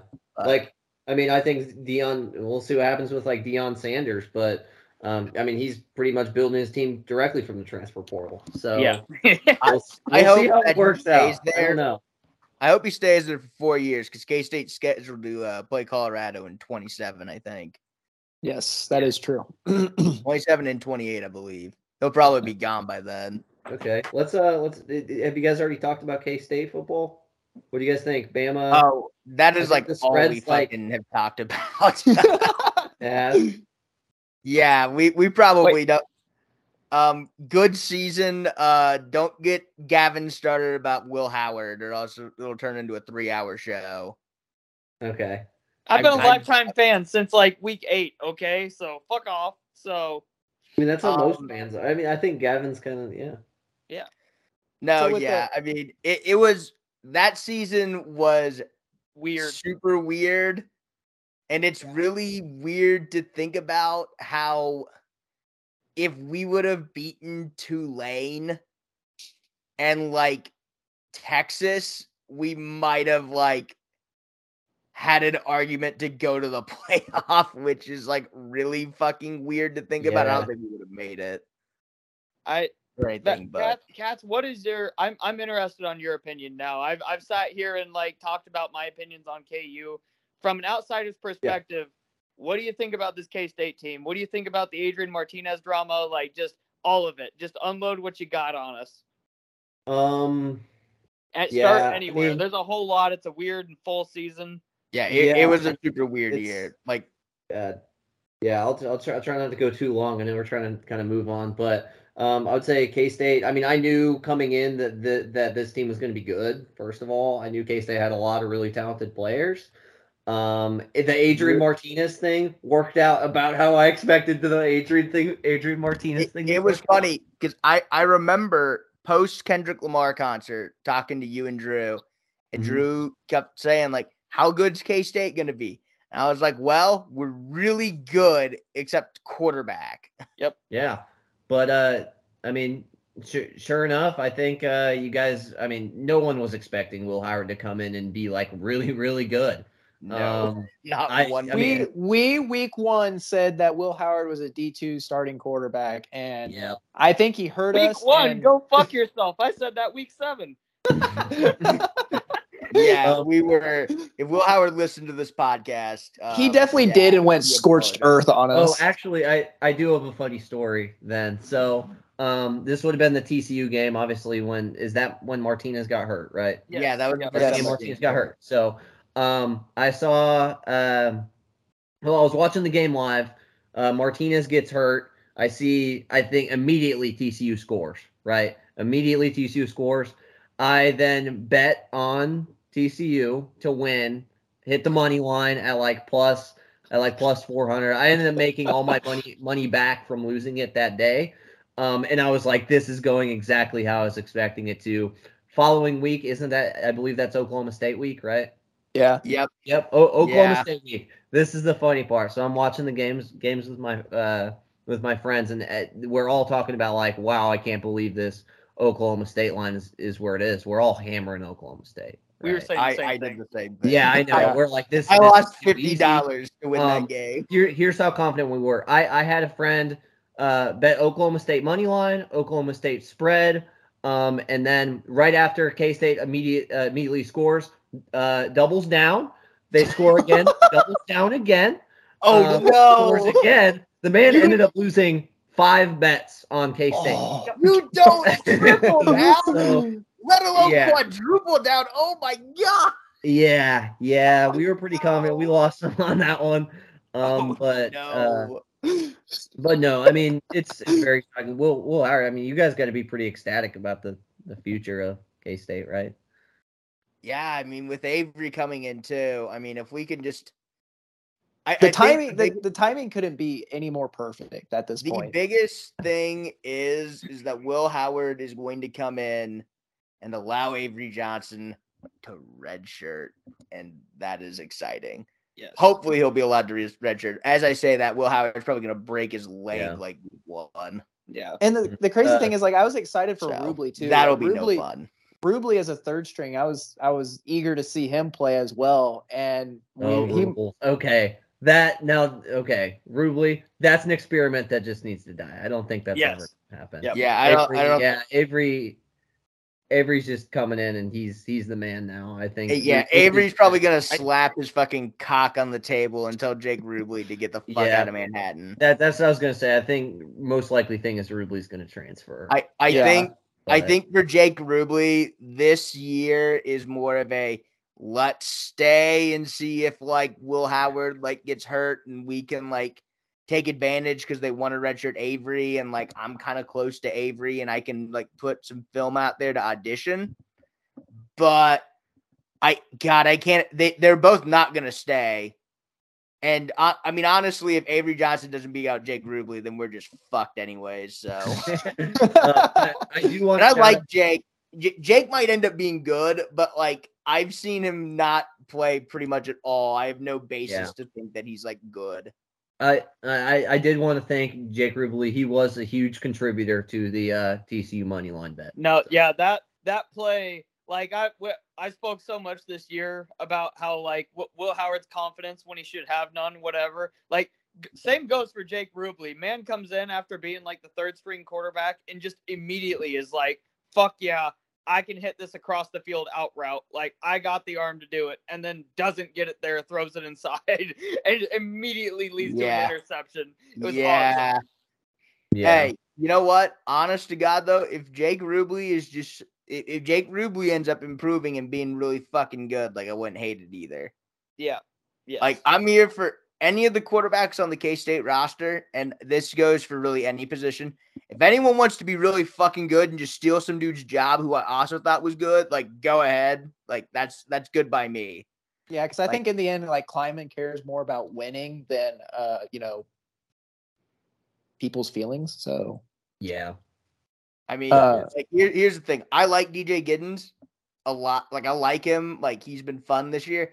If Joe Jackson comes in from Florida and fucking and like Deuce goes pro, and Joe Jackson just steals that starting job from DJ, like I'm not gonna like be upset about it. Yep. No, not uh, at all. Wait, we we should probably move on to KU basketball here, but to Mhm. kind of sum up the K State talk for you cats, I just there's no better way to sum up this season and how weird it was than winning the Big 12 championship game with your punter kicking a game-winning field goal. It's just it's fucking it's a fairy tale ending, right? That's just Yeah. beautiful. Yeah. yeah. So great, I w- great year for football in the uh, state of Kansas from Yes. both Yeah. schools. Um. So let's see. K KU basketball then on the KU Yeah, basketball. we, we need to, we need to start Yeah, getting into some hoops because we sure. we have not talked any hoops on this podcast in a millennia. Okay. Okay. Yeah, for sure. Um, well, we can definitely do that. Um, I think. Uh, well, one, I this is kind of pivoting a little bit back to football, but the whole energy around KU basketball. Now, here's my personal feeling: is that I'm still kind of in the mindset of football season, whereas years past, KU fans, KU fans are very much okay. Champions Classic is here. Let's I'm Not talking about excited for you season. guys. Let's honestly, go. this this year I'm like basketball season can wait. Like this team's good. Like I actually excited to watch the football team. But um but uh, KU basketball this year, I mean, I mean, I think I mean, you look at who we played and the the, t- the teams that we beat, I think we are right where I was expecting us to be. Um, there are a little bit of surprises. I mean, I wasn't expecting Jalen Wilson to be as good as he is. Um, Jalen Jalen Wilson's been like a solid alpha contributor. I was expecting him to more. I mean, in years past, he was like a, a role player. I mean, he was good for about eight rebounds a game. Like, He's, he's kind of taking that Oach role. the- yeah, sounds like. exactly. He's he's kind of established himself as the alpha of this team. And then I think the other surprise, maybe now I knew Grady Dick was going to be good at some was- point, and I knew about his shooting ability and everything. Um, but I wasn't expecting him to be this good this early. So yeah, Do you think- do you NBA think- player? Do you Yeah, think Grady yeah, no, Dick he's- has? Sorry, Go go, ahead. ahead. okay, I'll I'll- I'll go. But uh, yeah, I, Like We're both said, polite people out the- here. as the uh, uh, NBA, yeah, I mean, I saw that he was, I think, projected lottery pick. Yeah, Um, no, that, in that mock doesn't drafts right now. But the thing about I mean, really, the overarching thing with basketball right now is that it's still just too early to tell, and so much is going to happen over the course of the year, right? I mean, Texas potentially just lost their coach, so um, Oh yeah, I forgot yeah, about that. There's just so much that Oh. goes into basketball. We're just so early where we've only played non-conference opponents who we're never going to see again. We'll really know more about the team when Big 12 play hits, but Mhm. um yeah, I mean, but K I mean, it was all obviously nice. I mean, I have to mention it, fucking Missouri. Missouri, the second they start running their mouth, the second they start running their mouth. Dude, fuck Missouri. I Are you know, upset? Are you upset you didn't get them for the bowl game? Yes. Oh, dude, yeah. Yeah. Yeah. I, yeah. I know. They, they had poverty. I know. I know. You would have beat just- that team too. That team stunk. I know. Let Adrian know. Martinez fucking run all over them. Yeah, I know. I know. Yeah, fucking fucking Missouri. But yeah, I know. People are and I I, I was listening to some radio show and they have a Mizzou guy on there who's like, "Oh, Kansas is uh, like they're coming in all cocky. They beat us this many times out of the last this many times, but this team's different. We got a new coach, new energy around the program. They better keep coming ready to fight." S- Shut up. No, you're still not. They're not on our level. Like No. no, it's not. That's not how it goes. Um, but uh, yeah, I mean, and it, it also, uh, it, I think it says more about what the media thinks about Missouri. How KU literally dropped in the rankings two spots after beating them by like thirty on the road. I mean, I well, I mean, I, I I'm sure you guys saw it, but uh, heading into the game, Missouri had like, I think there were out of all the teams in college basketball, they had like the, I think like the what was it, like the fifth easiest schedule or something like that. They they had played fucking point- nobody. Like they were a very fraudulent team, and I'm glad KU was uh able to be the team that exposed them as frauds. Feels pretty good. Yeah, and I mean after that win against Indiana this last week, I mean you kind of beat the hell out of them. Oh yeah, Yeah. Yep. I, I I feel like you've gone through your normal KU offseason routine Yep. where KU plays in the Champions Classic and like sometimes wins that game, sometimes loses that game, and then you end up like not looking super good, like Yeah. randomly for about the first eight games, and then suddenly you're playing ranked teams again and you're just beating the hell out of them because you're KU and you got way better talent than those other teams. Also, I don't think it's talked about enough how shitty of a game the Champions Classic always is. It's two teams that never look prepared. It's two teams that will turn over the ball a ton. I Self don't Self is just basically just throwing stuff together when it comes to lineups. We haven't even figured out who we can trust yet. So it's like, yeah, I don't know. The Champions Classic as a whole, people always use that as a, it, it, especially like later in the year when I know like seeding and seedings and stuff come out. They're like, oh, but KU lost to Duke early in the year. It's like, well, I mean, that's a completely different team that we're playing now. Like, you know what I mean? It's just such a crapshoot. I don't know why they don't just Yeah. like do that during Thanksgiving or something. Yeah. Like Yep. honestly, like Yeah, I- that makes more I, sense. I would suggest I would suggest middle of the year, but like we always have like the Big 12 SEC challenge and well Mhm. like all that. You know what they should do? What it should be. The Big 12 SEC challenge should be at the beginning of the year when the Big 10 and the ACC do their challenge or whatever. But I think the Big Big 12 does like a Big East challenge too. I think that's what kind of complicates it. Yep. Yeah, but like the Champions Classic should be like in the middle of the year. I like, I it- think so too. I think it just I think it'd be a better product. Um, especially because like the Champions Classic is supposed to be thing that like reels fans in. Um, yeah, I just think it'd be a better product. But Yeah. I mean, this was the first time uh in my memory anyways that the Champions Classic wasn't the first game. So there was at least regular seasons played regular season games played before that. But I also feel I I know why they do it this way. I just feel like they should expand that classic to like eight. It doesn't have to be like a bracket or anything. You can just play whoever. But like you should have like the four last teams to win the title and then like four other blue bloods and be like, ah yeah, like you won this title, like you were a champion, like get in here and play a marquee game. But Yeah. I don't know, that's just me. Yeah, but I mean that's think that's I covered most of what Yeah. I say about I- KU. I, mean, I do have a question for you, Katz, because Yeah, I know you guys over there in Lawrence doing your fucking thing that you just do every year, and it's just like you know, rinse, repeat. There's really nothing even to add there. It's just kind of, it's been this way forever. But I know that from Lawrence, you can actually you can look out and see you can see the storm building out in the west, and I just I want to see like how concerned you are for the structural integrity of the town of Manhattan when Tang beats KU in Bramlage Oh my and god. just like if the town will in fact just kind of like topple over because it just can't be contained. we're saying the- yeah, you're you're saying this year. yeah. Or are you like- saying later down the road? no? Like right now. No. That's No. not No, probably you not said gonna no. I mean, I don't. I mean, I well, no. I I think you guys are really exciting, and I think you are better than some people are. Thornville. we are fun to watch. I still don't know like how good we are. Yeah, I- yeah, that's the thing. But I, I, I mean, and I I don't know why everyone's so surprised really by K State. I mean, at least like national media hasn't really caught it, but like he- everyone knew Keyontae was going to be really really good.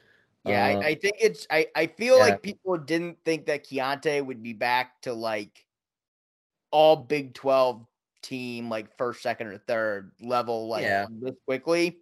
And yeah, I think it's just the shock of like, oh my God, K State is ten and one, and like they finished like last or near last in the Big Twelve for the last two three years.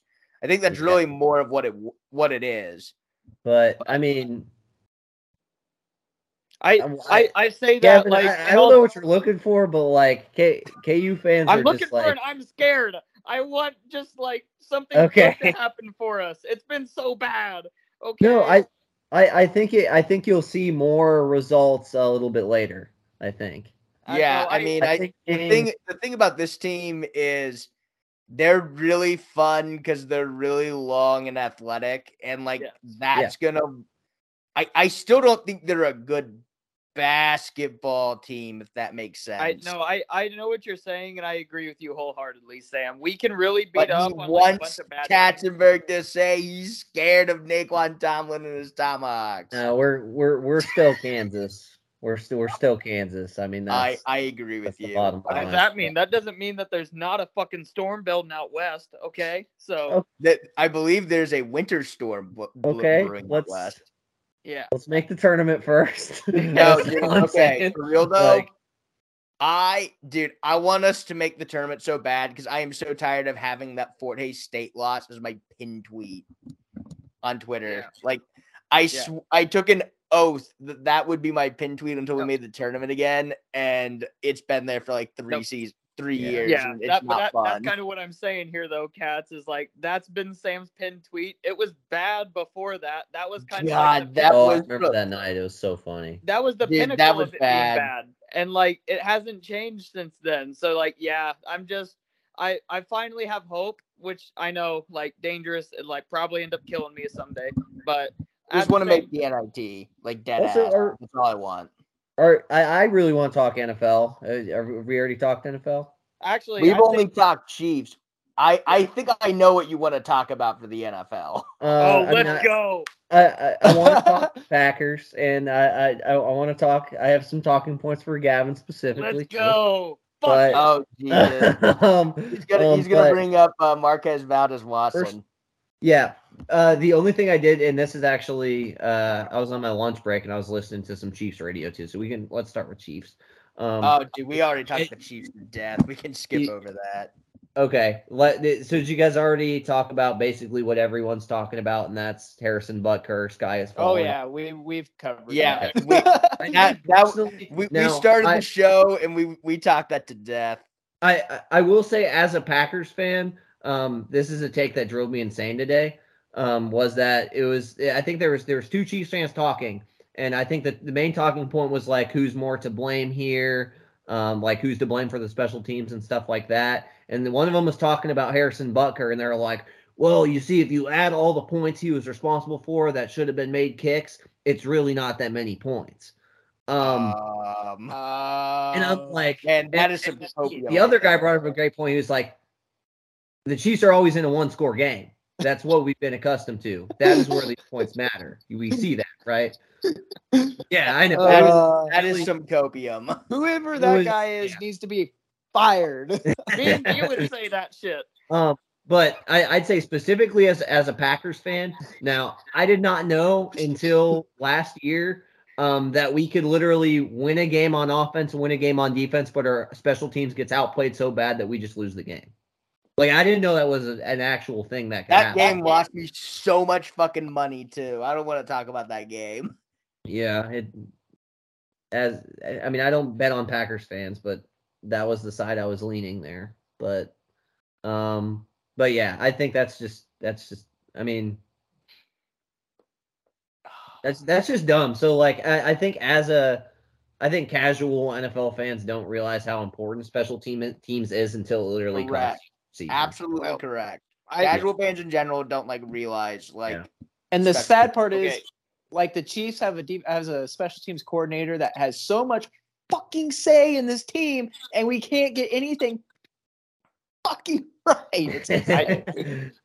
Special teams is important in the way of like it's important to not make the critical error. It's not Yeah. necessarily important to like help you in any way. It's just super fucking important to avoid making that costly mistake, which like yes, uh that's like super super important, but like you're going to win games with good offense, good defense. You're going to win games with g- Yeah. uh you're going to lose games with you, special you just can't be with- catastrophic on special teams. Yeah, exactly. But I- ignoring the problem and not addressing it is what the Packers did last. and that's year. what it seems like. It's just been like Yeah, a that's what the Chiefs are doing. Yeah, yeah, blind I eye. mean that's basically Yeah. what the Chiefs are doing right now. But We we know. Uh, we we don't yeah. like it. yeah, but um, I, I will actually start with special teams for for the Packers, and what I really want to talk about though, because um, I mean previously, uh, we'll we'll start. I mean, Keisean Nixon has completely rejuvenated our special teams unit. I mean, before the uh, are you raising your hand for something? Oh yeah, I don't know how much of your cam- my camera you can actually see, but yes, Christian Okay. Watson should absolutely be returning for you guys.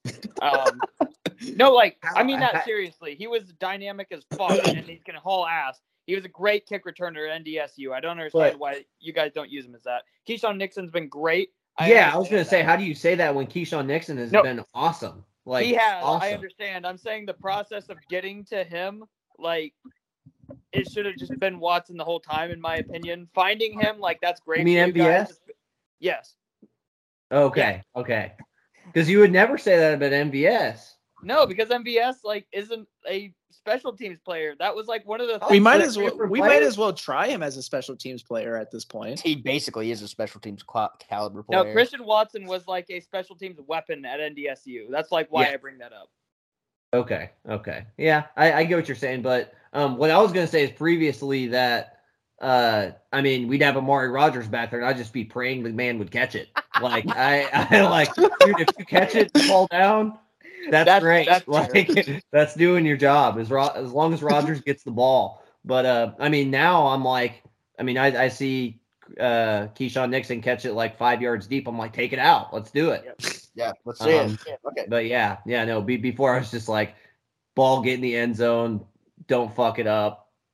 But, um, but yeah, um, but yeah, no. And uh, Gavin, ha- have we admitted that Christian Watson's a little bit better than you were We're- expecting? We're Yet? going here. We're going here, aren't we? Okay, you- you okay. ready we, for we this? can go here. We can go All here. right.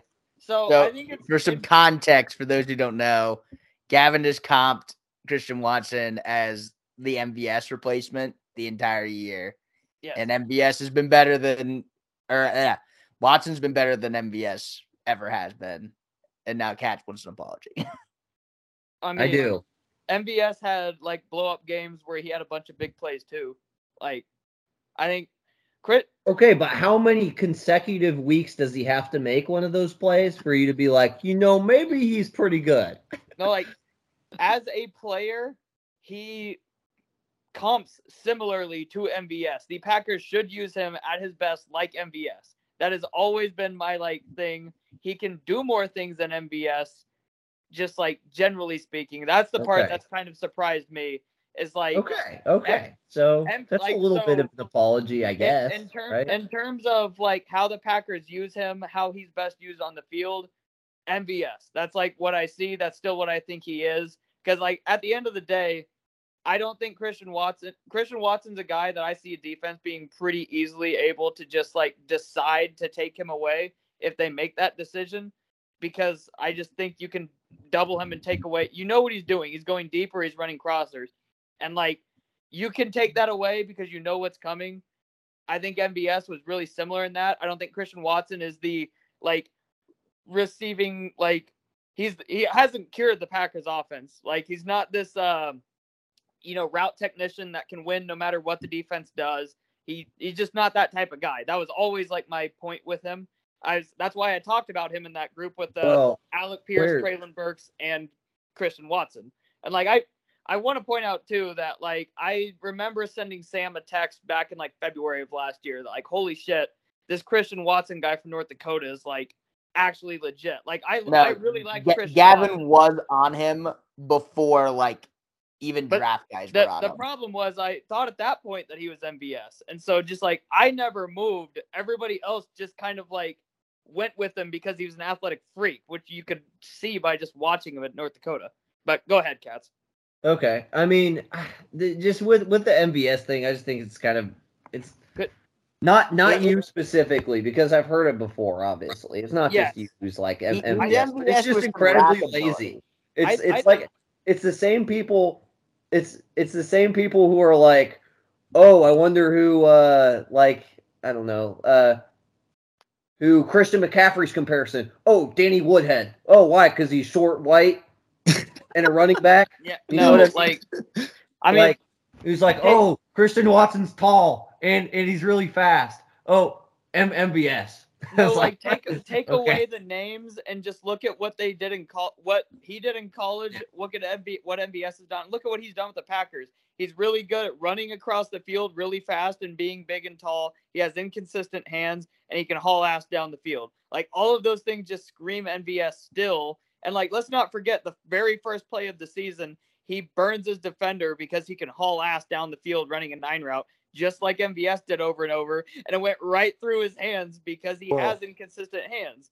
Like that's well, we're on a hot streak right now. the the thing is, we're we're in year one, right? I mean, Yeah. he's already Well, we He's I- I already that. MVS. He's yeah. he's already better than MVS, is what Yeah, I'm. I, I think we're prisoners of the Yeah. moment and seeing the like recent hot streak. MVS had blow up games. Like don't forget that. He had yeah, touchdowns. yeah, he, he did, he did. A- At minimum, he's as good as MVS in my Yeah. opinion, and he But- costs a second round pick. Yeah. like, salary. He doesn't where got he what is way where he is way better and have surpassed MVS. MV, we weren't designing plays to get MVS the ball in space because Bingo. he's so because he's so um I mean he's physical, he's I- it- it- another thing we never saw. M- Have you ever seen MVS block? I was about ready to say Christian Watson. yeah, is kind Christian of a Watson little blocked. Bit, yes. Well, we won, blocked one DB like a blocking sled into another that led to an Aaron Jones touchdown. Yes. Yeah. So we don't see that. Like Yes. I, Yeah, I agree with that, so- actually. Yeah. So I mean, that's the thing where that's. I mean, that's basically what sets. him apart from those two, I have so. my Christian Watson uh, scouting report pulled up actually from this. I have a hard worker, high effort player, downfield blocking, inconsistent with deep balls. Um, I know there was one play, Katz. I just I gotta point this out. I've never seen a person like make a dr- as dramatic of breaks tracking a deep ball as much as I saw. Just I know it's one play with Christian Watson, but it was incredible. He's running a post across the middle of the field, and you could legitimately see him like significantly alter the angle that his post was running. Literally looked like he was running an S for a second, like trying to figure out where the fuck the ball was going. And then it like just That was up, crazy. I remember that. hitting He- the turf like 10 yards beyond where he was even like he wasn't even fucking close to tracking the ball correctly. yeah. It, Yeah. it's that type of like inconsistency and all that. Like I, I don't think that I still think the comp to MVS was correct, but yes, absolutely, the Packers have hit a home run in terms of replacing MVS and even having a guy that could develop into more. Because like the the character traits and everything with Christian Watson also just like suggests that he's a guy that's going to continue to improve and continue Yeah. to work. So That's route thing, running, like- all that stuff you can learn. All the technical side he can learn. It's just a matter of Yeah. time and effort. Yeah, and I, I think he's got the right guy to teach him too. with Yes. Rodgers and yes. uh, Lafleur and everybody Cobb. I mean, good people. Now, learn Can, but- can we talk about how we are correct that during the first part of the season, Romeo Doubs was really the best receiver on that team, and uh, Uh, well, I think everyone knew Romeo Doubs was going to be more polished right out the gate, Yes, but yep. That I think why I think he quickly surpassed him. Like, Christian Watson surpassing Doubs. yeah, I I guess Christian Watson's a different type of. I mean, it's like comparing yeah. Keenan Allen a- and Mike again, Williams. we're comparing apples to Mhm. oranges. We're Right. comparing someone who's known for like little things like route running, reliable. Yeah, um, like hand, big solid Like- hand. Like Big Romeo Doubs coming in this last week and immediately out targeting Christian Watson on like a limited snap count is like kind of what I expected. He's just Rodgers can depend on him more. He knows where he's gonna be, but at the end of the day, like Christian Watson's a guy you expect to make the blow the top off the defense play, to make the big play that you yeah. people remember. But I mean, as as far as the the other stuff, like for instance, we saw Christian Watson had a touchdown, literally had a touchdown uh, Yeah. that he didn't he didn't get the signal. Yes. Um, yeah. So th- I mean, things like that. That's just gonna happen. he's probably not gonna catch a touchdown on every four catches. Yeah. And al- also, one thing you got to remember about Christian Watson, he hardly had a training camp too. Like that's he was true. injured all was training camp. Yes. Yeah. That's, that's fair. I- Yeah. So he's learning a lot of this stuff as he goes, and he's and he was already not a polished good. receiver to begin with either. Although, like, I I'm gonna sit here and say the same thing to Christian Watson. Like at the end of the day, like running at a like 15 degree angle across the field or like a nine route, like he runs a limited route tree regardless. So I don't think there's a whole lot to pick up on there. Like he's gonna develop in the route running, the full route tree, all that shit. Like after the season, I don't think that like in terms of what he's doing, there's a whole like large of a learning curve too. I mean, it's just kind of you're running crossers and you're running deep routes. He's really good at it because he's really big. I think that part may be where we kind of differ a little bit. I mean, I think we're already seeing him work off of work off of that a little bit. Like he, I mean, he's he's run like, I mean, it's not much to your like hitch routes and stuff like that. I think they're they're adding more of the route tree as Yeah. he goes because he hasn't.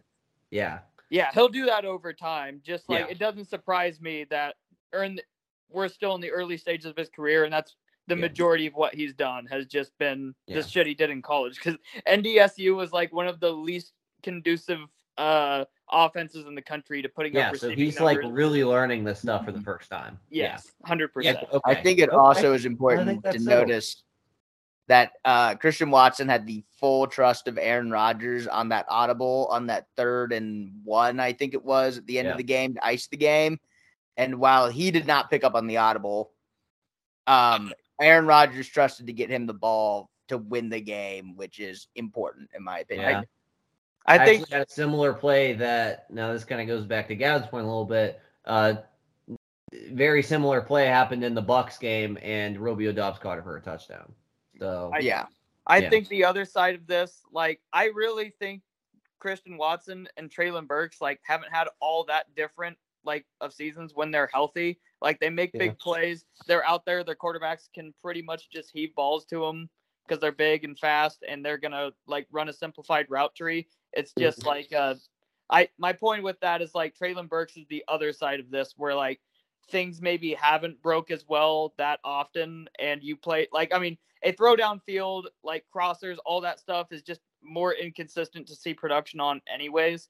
And like my, I guess that's kind of my point is what Treylon Burks is doing in terms of production, in terms of game to game, seeing targets and all that is the other side of what we could be seeing from NB. Uh, I literally call him MBS from Christian Watson here. yeah, yeah, but All right. Well, I mean- Beans Beans' phone is starting to die. I think So as much as I would love to continue with the uh, Romeo Doubs and uh, MV Yeah. or uh, Marquez Valdes Watson talk, let's go.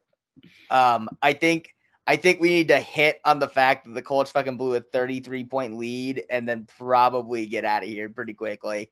Yep. So uh does anyone have any I don't even know how to start this topic. Like the the Colts blew a 33 point lead, a 33 to nothing lead. Um I feel sick for Matt Ryan. It's Uh, sad that it- he could be a Hall of Fame quarterback, and this could prevent him from being I- in I- Hall of Fame. I'm being dead serious. I think I think if Matt Ryan just loses that Super Bowl normally and this like doesn't happen, he has a better chance to make the Hall of Fame. I Exactly. literally think I literally think Matt Ryan could will have a Hall of Fame ish resume, like borderline Hall of Fame resume, and those two losses will literally keep him out of the Hall of Fame.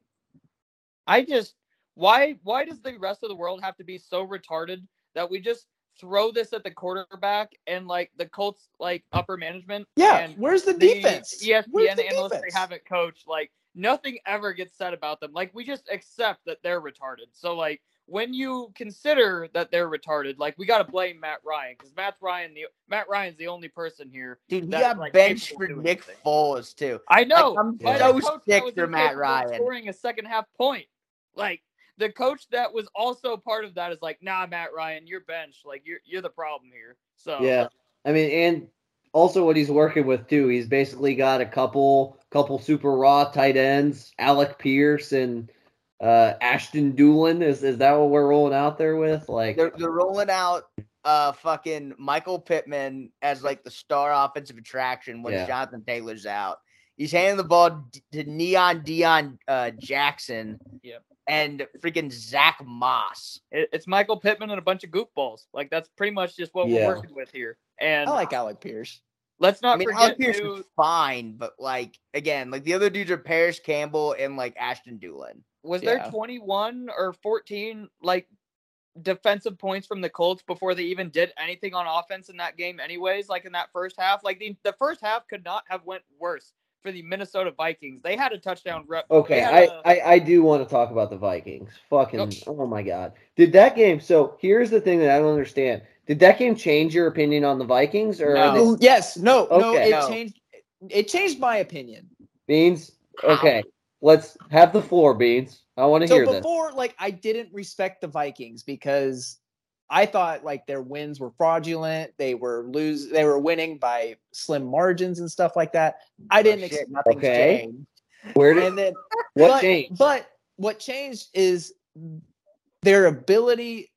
Before they were winning these games by a slight margin. I'm like, oh, these guys just suck. They just happen to be escaping these games. Now I'm like, you know, maybe these guys just fight just enough to get by and like shut up. I know what you're gonna say. I don't know. Isn't I that think- what they just did?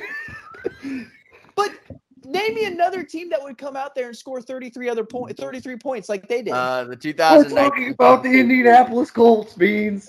We're talking about the Indianapolis you know how hard it is to score 33 points in two quarters? Yes, Not when Matt Ryan has the ball for like 40 seconds. Not when Kirk Cousins gives you 14 of them. I don't I think I I'm not saying like my respect has like gone from like oh they're the shittiest team to like the top team. I'm saying I've gained a little bit more respect for them. I have zero change in my opinion of the Vikings. Yeah. I think the, the only thing that changed was like now I'm pretty sure that like basically the only thing that told me was I would be less surprised if they like made it to the NFC title game and or the Super Bowl. I'd be less surprised because they just also, because they managed to win a ton of games. But it's literally this team is just NFL TCU. Like they literally just keep winning random fucking games by one score, and eventually you're just going to play someone who is like having a good day and doesn't fucking shit all over themselves. Yeah, I mean that's yeah. Uh, what what I want to say about the Vikings though, like, and I'm sure you it's been a topic of discussion in a lot of shows and a lot of but, but, like the point differential thing. Yeah, they like had a had a negative point differential. And here's what I don't understand about Vikings fans is because like they'll uh and I, I saw this comment on one of them that was like, well, you guys need to stop talking about the point differential on the Vikings because did you know that six out of the 14 teams that are projected to make the playoffs right now have negative point differentials? Like, okay, and they are are all not winning the Super Bowl. Congratulations. Like, Yeah. I mean, I don't. Yeah, and, and it's it's been said on other shows too, but it's like you guys are on the same level as those teams. I where I get mad is when they try to put them on the pedestal of like the Bills, the Chiefs, the Eagles, No. like, the Yeah. real Super Bowl it took, it, contenders. it took an act of God. Like I respect the Vikings because they're good. En- they are absolutely good enough to compete with those teams and play with those teams because of their offense. It took an act of God for them to w- beat the Bills. Mhm. Yeah, Um, no, that, that was that was all luck. Yeah, absolutely. Well, and the, the this team, this Vikings team, to me, other than just like it, the, they feel like the old version of these Chiefs teams with a B plus coach and a B plus quarterback instead of an A plus coach and an A plus quarterback. Like uber talented offense, can't do shit on defense, but like regardless, the offense just because the amount of talent they have there, they have a good enough coach and a good enough quarterback is capable of these stretches of play that is just like obnoxious and awesome and you can't stop them. But at the same time, they're undisciplined as fuck. They're their own worst enemies for a lot of the time, and their defense is never ever gonna do something against like respectable offenses to actually Yeah. like keep them in games without the offense just make constantly scoring points. He- Here's the biggest show of fraudulence, and I mentioned the stat like earlier in the broadcast, but you weren't here for it, Katz. There was a video I watched, and it was like, what would the NFL look like if all the one score games were reversed? So they just flipped wins and losses for all one score games, and this was like in week Shit. 13. So the Vikings are like 12 and one or 11 and two Yeah. or whatever the fuck they are. They would have been like one and 12.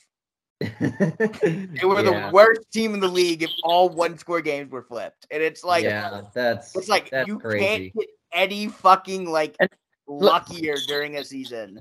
Yeah. And let let's let's be fair here. Like I think that they have a good coach. I think that Kirk Cousins is a perpetually underrated, like he's a just fine quarterback. Like those two things are naturally going to win you a lot of one score games, but this is ridiculous. Let's this- also No, it's it's getting it's getting dumb, like very stupid. Yeah. Let's Yeah. also get updated Super Bowl predictions. Or are you guys all still where you same where like same predictions where you were last last week? Mine's Uh, changed. I who did I even say last week? Did I say you said Dallas Bills, Sam. I I said watched. Dallas and Bills. that, that was my pick last week too. Wow. Wow, That- I bet that's changed. Wait, Yeah, what did you say, changed. Katz, about that last week? What was that? What did what'd you say about it? Cha- like last week? Uh what what I need updates on those. What do you think? Um, honest to God, I only picked the Bills last week because I like put a future on them for the Super Bowl. okay. Um, I'm I'm changing the Bills out genuinely. I, I'm changing Okay. it to Bengals Cowboys. I, Bengals, I still believe in the Cowboys, Okay. but okay, This is where we wait. I, I need I, I need to see. It's been two bad games in a row, so like I need to see the defense like perform against the Eagles without Jalen Hurts or with an injured Jalen Hurts. yeah. Um, if we're very close to me leaning Bengals Niners, though, Okay. That very close. So if you like- would have asked me last week, I would have been exactly where we were last week. Like Cowboys, uh, Cowboys Bills was my pick last week. The team that I'm changing out. Well, so the thing about the NFC is this can change like any given week. Um, I am dead set on the Bills, and I've been dead set on the Bills from the start. I think they're kind of getting through that part in the year where they had a little bit of adversity with like Josh Allen's elbow and stuff like that. But I think with the like the colder it gets, Buff- Buffalo's going to be harder to play in. Uh, they're you're likely going to have to beat Buffalo on the road. Um, and I don't know, Buffalo's the most complete team for sure. I think. Um, I mean, they got all the defensive pieces. Um, Buffalo's my. I feel very strongly about Buffalo. Actually, I'll say Buffalo's my Super Bowl winner. Um, but NFC. Um, I mean, this changes every week. Now we see. Uh, I'm not a believer in the Eagles, but I was starting to believe in the Eagles, and now Jalen Hurts has a shoulder injury, right? Um, but I would say Niners right now, honestly. Um, I think Niners are trending in the right direction where the Cowboys are going through it, Eagles are going through it. Um, I think that the Niners are going to pick it up here too. I think the Niners are only going to get healthier and only get better Whereas I don't know what's going to happen with the Cowboys. Um, one one bad week, okay, but now we're losing to the Jags. Uh, yeah, and the and the yeah. it, it's really for me, it's the defense. That's what's concerning to me. Like it, it's not, it's not so much the loss to the Jags because you still Yeah. put up like thirty some points against the exactly. Jags. It's it's at the beginning, it's like, oh, Michael Parsons is like a fake MVP candidate because we always like fake a defensive player as an MVP candidate. We lie to ourselves. But it's like Michael Parsons might win D- DPOY and suddenly like and he's like doing stuff that Lawrence Taylor like was doing and then suddenly Yeah. the defense like went from playing very well to not playing well at all. That's and that's that's the thing with the Cowboys, right? So the Cowboys defense, especially, it's a hyper aggressive defense. Like Dan Quinn's defense are historically like very um like they're bringing a lot of blitzes. They're playing super aggressive. Trevon Diggs are the kind of guys violent. they look for, right? Guys who can change the the game um on basically one one snap. Trevon can uh, get a pick six, but the next snap he'll give up a 30 yard touchdown, right? So that's very much how their defense is built. Uh, they're built on like very like sacks, big plays, and stuff like that. But when you get a team that's willing to just grind the ball down their throat, their interior of their defense isn't as good. Um, and yeah, a, a team that's capable of putting more longer drives and taking what the defense gives them, that's the team that I think can beat the Cowboys. Yeah, I, I got nothing to add there. Uh, Eagles are the best team in the NFC, and I don't think it's particularly close in my opinion. I think that like one of the big differences is the Eagles just have no flaws. I think Dak and Jalen Hurts are both like some of their parts quarterbacks. It's just the parts are better for Jalen Hurts. And I think both defenses are good. Quite honestly, I trust the defense for the Eagles more. Like I just think that Oh, I, think at with every that. single I think every single position other than what Micah Parsons brings to the Cowboys, the Eagles are better. So like it doesn't really matter at that point. I mean, you can argue that Tony Pollard and Zeke is a better running back rotation, but I don't honestly care at like one of the least important positions in football when you have good offensive My line. So my worry with Jalen Hurts is when he has to beat you passing. It's every single time that gets brought up though, then he just throws a three touchdown game and like everybody doesn't talk about it for three weeks. well, It's yeah, but I mean, we also look at the. I mean, they they played the Bears last week, and he was not good. Yeah. Like, he was not good for a Yes. majority of the game. I get it, whatever, tw- playing through a torn shoulder, whatever that was late. That was late in the game. My like Okay. point with that though is uh like regardless when something doesn't go perfect, 'cause I don't think you're gonna see that every week for Jalen Hurts. No. But when that doesn't go perfect, they still figure it out because they got so much there. They have other ways to win. Jalen Hurts runs for three touchdowns. Well, I, I think they. The thing is, I think they would have absolutely lost last week if they weren't playing the fucking Bears. So, um, that's I mean yeah. that's yeah. No, I I guess Yeah. that's just what I think. We we got to get moving on here. okay, Uh, yeah, yeah, let's go. Beans' phone is at less than eight percent. Yeah, so. I think Beans, take us through our, uh, your thought provoking moment, and we'll get out here with some hot takes. Okay, do you want a legit thought provoking moment or do you want to talk about No, this I want the Chiefs song? story. I was promised Yeah, the story. give us I the- want the story. Gavin doesn't know the Chiefsaholic story, so Beans, you got to give it to us. Oh my! Okay. this is this is great. Okay, so there is this major Chiefs fan. His name is Chiefsaholic. He goes to every game, home and away, dressed as a wolf. Okay. And he's got like 10,000 followers on Twitter, major fan base following. Everybody loves him, respected, all this kind of stuff. K State grad, supposedly.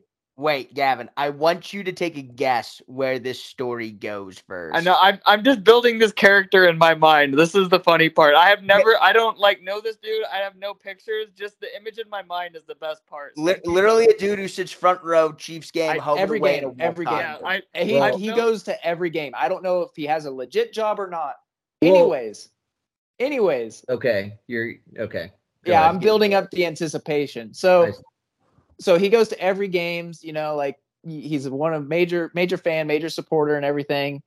And people haven't heard from him in three days. You know, Houston. We barely escape Houston. He hasn't tweeted anything yet. Like people are worried. People are on Twitter saying, "Yo, where's Chiefsaholic?" If anybody knows him, people are thinking like he's died at this point. He got arrested. He, he got game. arrested. Yeah, this is Okay. just one game. He got arrested. Okay, more stuff's Now- coming out. Now take a guess, Gavin. I want you to guess what he got arrested for.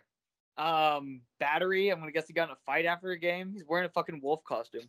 Nope. All right, beans. Spill the beans. The man is committing robbery everywhere he goes. Bank robberies. Bank robbers, gas stations, casinos, and that's how like the whole thing. the yards. tickets. Yeah, His bail- No, so His this bail this in part been Oklahoma. His bail in Oklahoma is two hundred thousand dollars. Wait, he doesn't wear the wolf like like the wolf costume when he goes and robs banks, right? I, I was going to bring this up. So this part has been debunked since, but there is a photo of another bank robber who is wearing what looks like the same costume that people were looking No, looking it- it has but no, no. The owner of the gas stations are like watching the game and they're like, "Oh, hey, look at that guy on TV. He looks like the guy that robbed the gas station."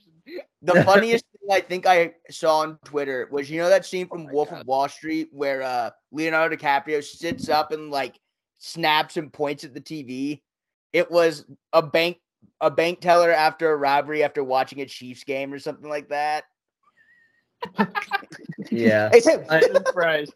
I also it's that I was- guy. It's the dude in the wolf costume. I was I was listening to another podcast, but they were like, I I, I would have loved to be a part of the investigation for this. It's like, let's pull up the Chiefs road schedule real quick. Well, no, So- so, so, like, so here's another crazy thing. He was invited to Patrick Mahomes' gala. So this big event Patrick Mahomes puts on every Yep. year. He is like a respected human being. and he's committing bank robberies. yeah. I, I I, don't know how good at it. accurate this is, but my buddy at work like went onto Reddit because like there was a Reddit created for this basically, Of course. and Yes, they yes. like pinpointed a bunch of bank robberies that had happened like during the last couple years that were like in between Kansas City and like the away team that we played that week. Jesus Christ. and like it matched up. It was like the it probably didn't mean anything, but it was like the Kyler Murray like Modern Warfare 2 graphs where like his QBR nosedives after uh COD comes out every year. Yeah, no, it's a crazy story and it's only getting better. Um, people are making trailers for it. Supposedly there's going to be a movie coming out for it. Let's Oh yeah, they were asking to crowdfund a movie for Yeah. You know what? This this is what America's all about. Like, figure out if you want to do something, land of opportunity. Like, just figure out a way to get there and get to what you want. Like, that's what he did. He's a true entrepreneur. Also, did, did you guys hear that there was another Chiefs super fan who like known for going to all the games who was on uh like international most wanted lists? Who was that? Was that the X guy? Uh no, no, no, no, no, no. This was some some guy who apparently got connected to the uh bombing of the World Trade Center. Oh my What? god. Whoa! Yeah, yeah, no, no, Dude, no, one of the no, no. I fan no, I. I don't know all the details on this, but they were talking about that on another podcast too. That they're like, Wow. between those, the the Chiefs fan base might be the scariest fan base. Uh, Wow. Dude, we got Yeah. we got a Yeah, real Bill's of who's Mafia ain't who. got shit. We have actual mafias. We have actual criminals. We have actual international criminals. Yeah. Christ. But no, All the- right. Dude, shout Yeah. out to Chiefsaholic for making everyone on radio forget that Jakobi Meyers like lateraled that ball. Bef- before we move on to Bean saying something retarded about Noah Gray here, Katz, I have to get your opinion on the great debate of 2022 before we move out of the year on and Okay. James Bradberry being on the Chiefs oh. and why we should have James Bradberry. I was how- listening to this. Beans, what are you doing? Beans, Beans, that's all I gotta say. Wait, Beans. but Katz, Beans, to be fair, what we might doing? not use them correct. Like that is a possibility. Well, It's Beans, if you have the option of objectively speaking, you have the option of either having a good player on your roster or not having a good player on your roster.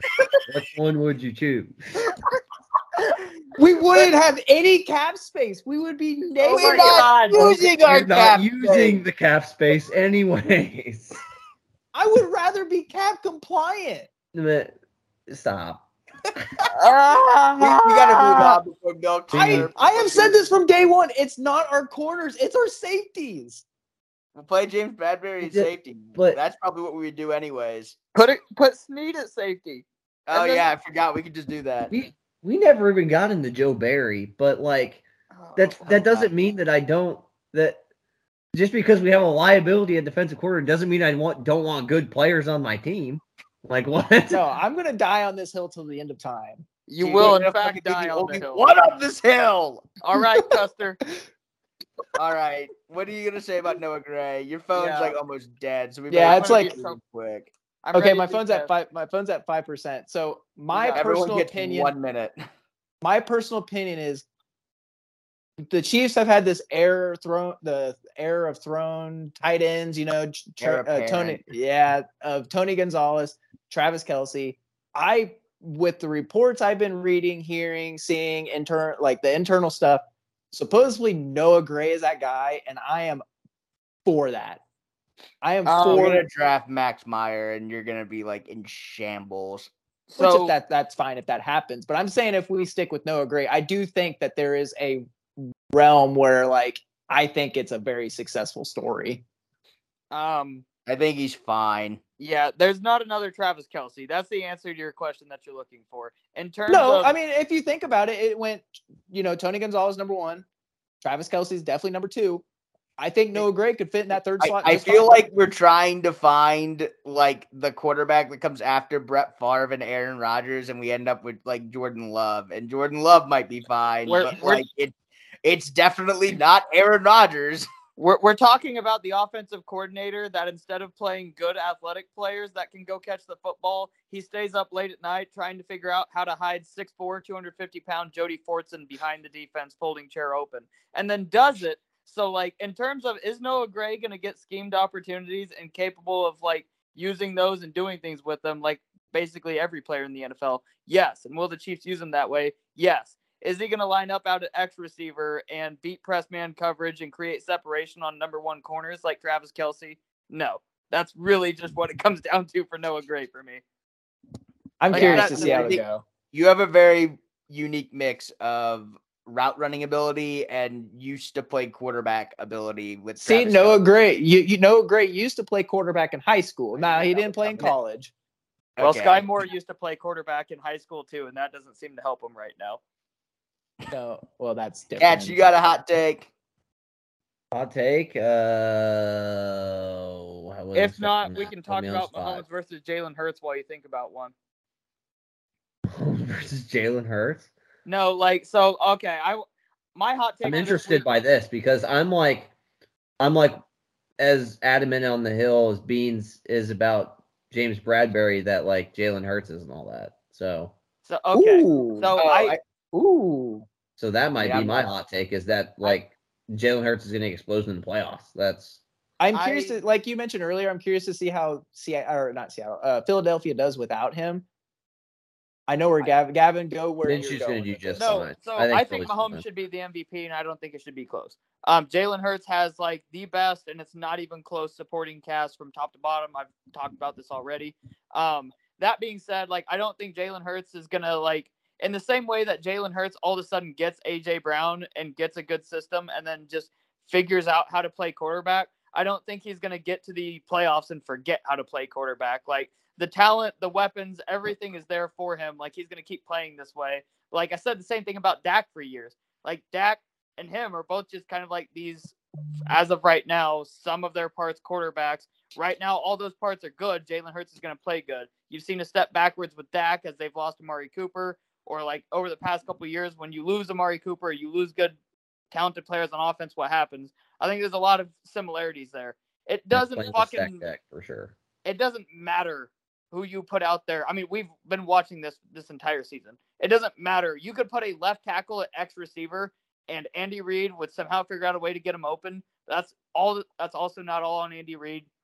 Mahomes being just retarded and breaking football. Well, Don't forget is- we put Nick Allegretti at uh I, you know. I know. I know. yeah. That's that's my point. That's what we're doing on offense. It's like we want to play on Heisman difficulty, and Mahomes and Andy Reid just figure it out.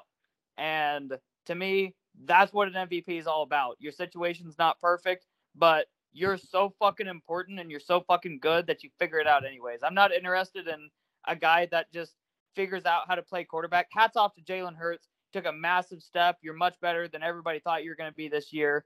Um, I think he could be offensive player of the year, probably should be. But in terms of like most valuable player, in terms of importance, in terms of everything that is like Kansas City Chiefs and the success that they're having right now, it's Mahomes, Yeah. and it's not even close.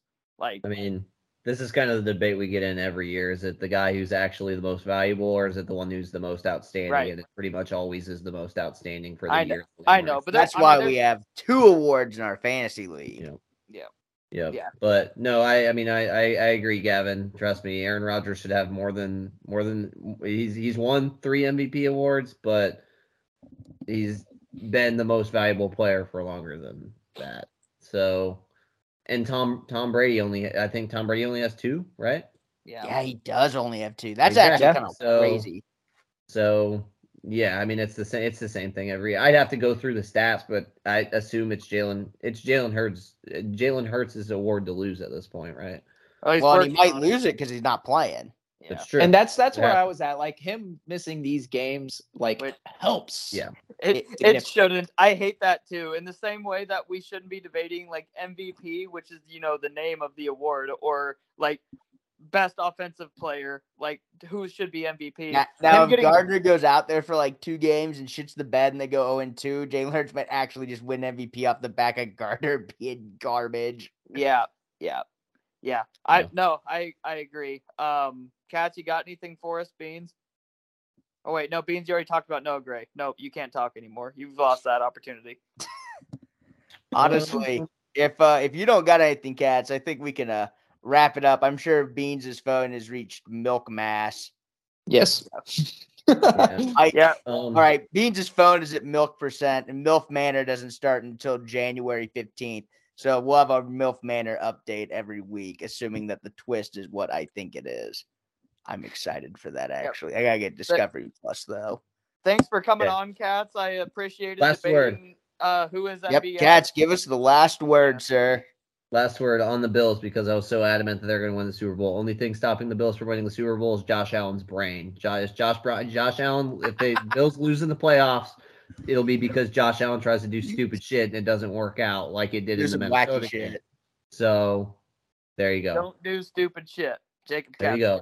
If if Josh All Allen right. just does not dumb things, the Bills are going to win the Super Bowl. Josh Allen smart equals Bills Super Bowl, and that's where we're gonna leave it off, everyone. We want to thank Mr. Jacob Katzenberg again for coming on to the show with us. It was a great time. It was a long time coming. It was good to talk some regional hoops and some regional football, and even get some package coverage in here. Want to thank my two co-hosts, Gavin Alexander and Caleb Bean Jubal, too, for coming in again. If you enjoyed this content and you stuck around to the end, you're a trooper because this one this one was a long one. I know. Sorry about the editing beans. Nah, I'm not sorry. Yeah, fuck it. But for real, thanks again for listening, everyone. We really appreciate it. Please like, share, and subscribe on any platform that you have. You can follow us at underscore underscore F3S. That's underscore underscore F3S at all capitals. Sydney is being cute as ever. And we want to say we have merch. If you want merch, it's in a link on our Twitter page. But thank you again for everyone to li- for listening, and we'll catch you all next week. Good night. God bless and fuck Bosco boys.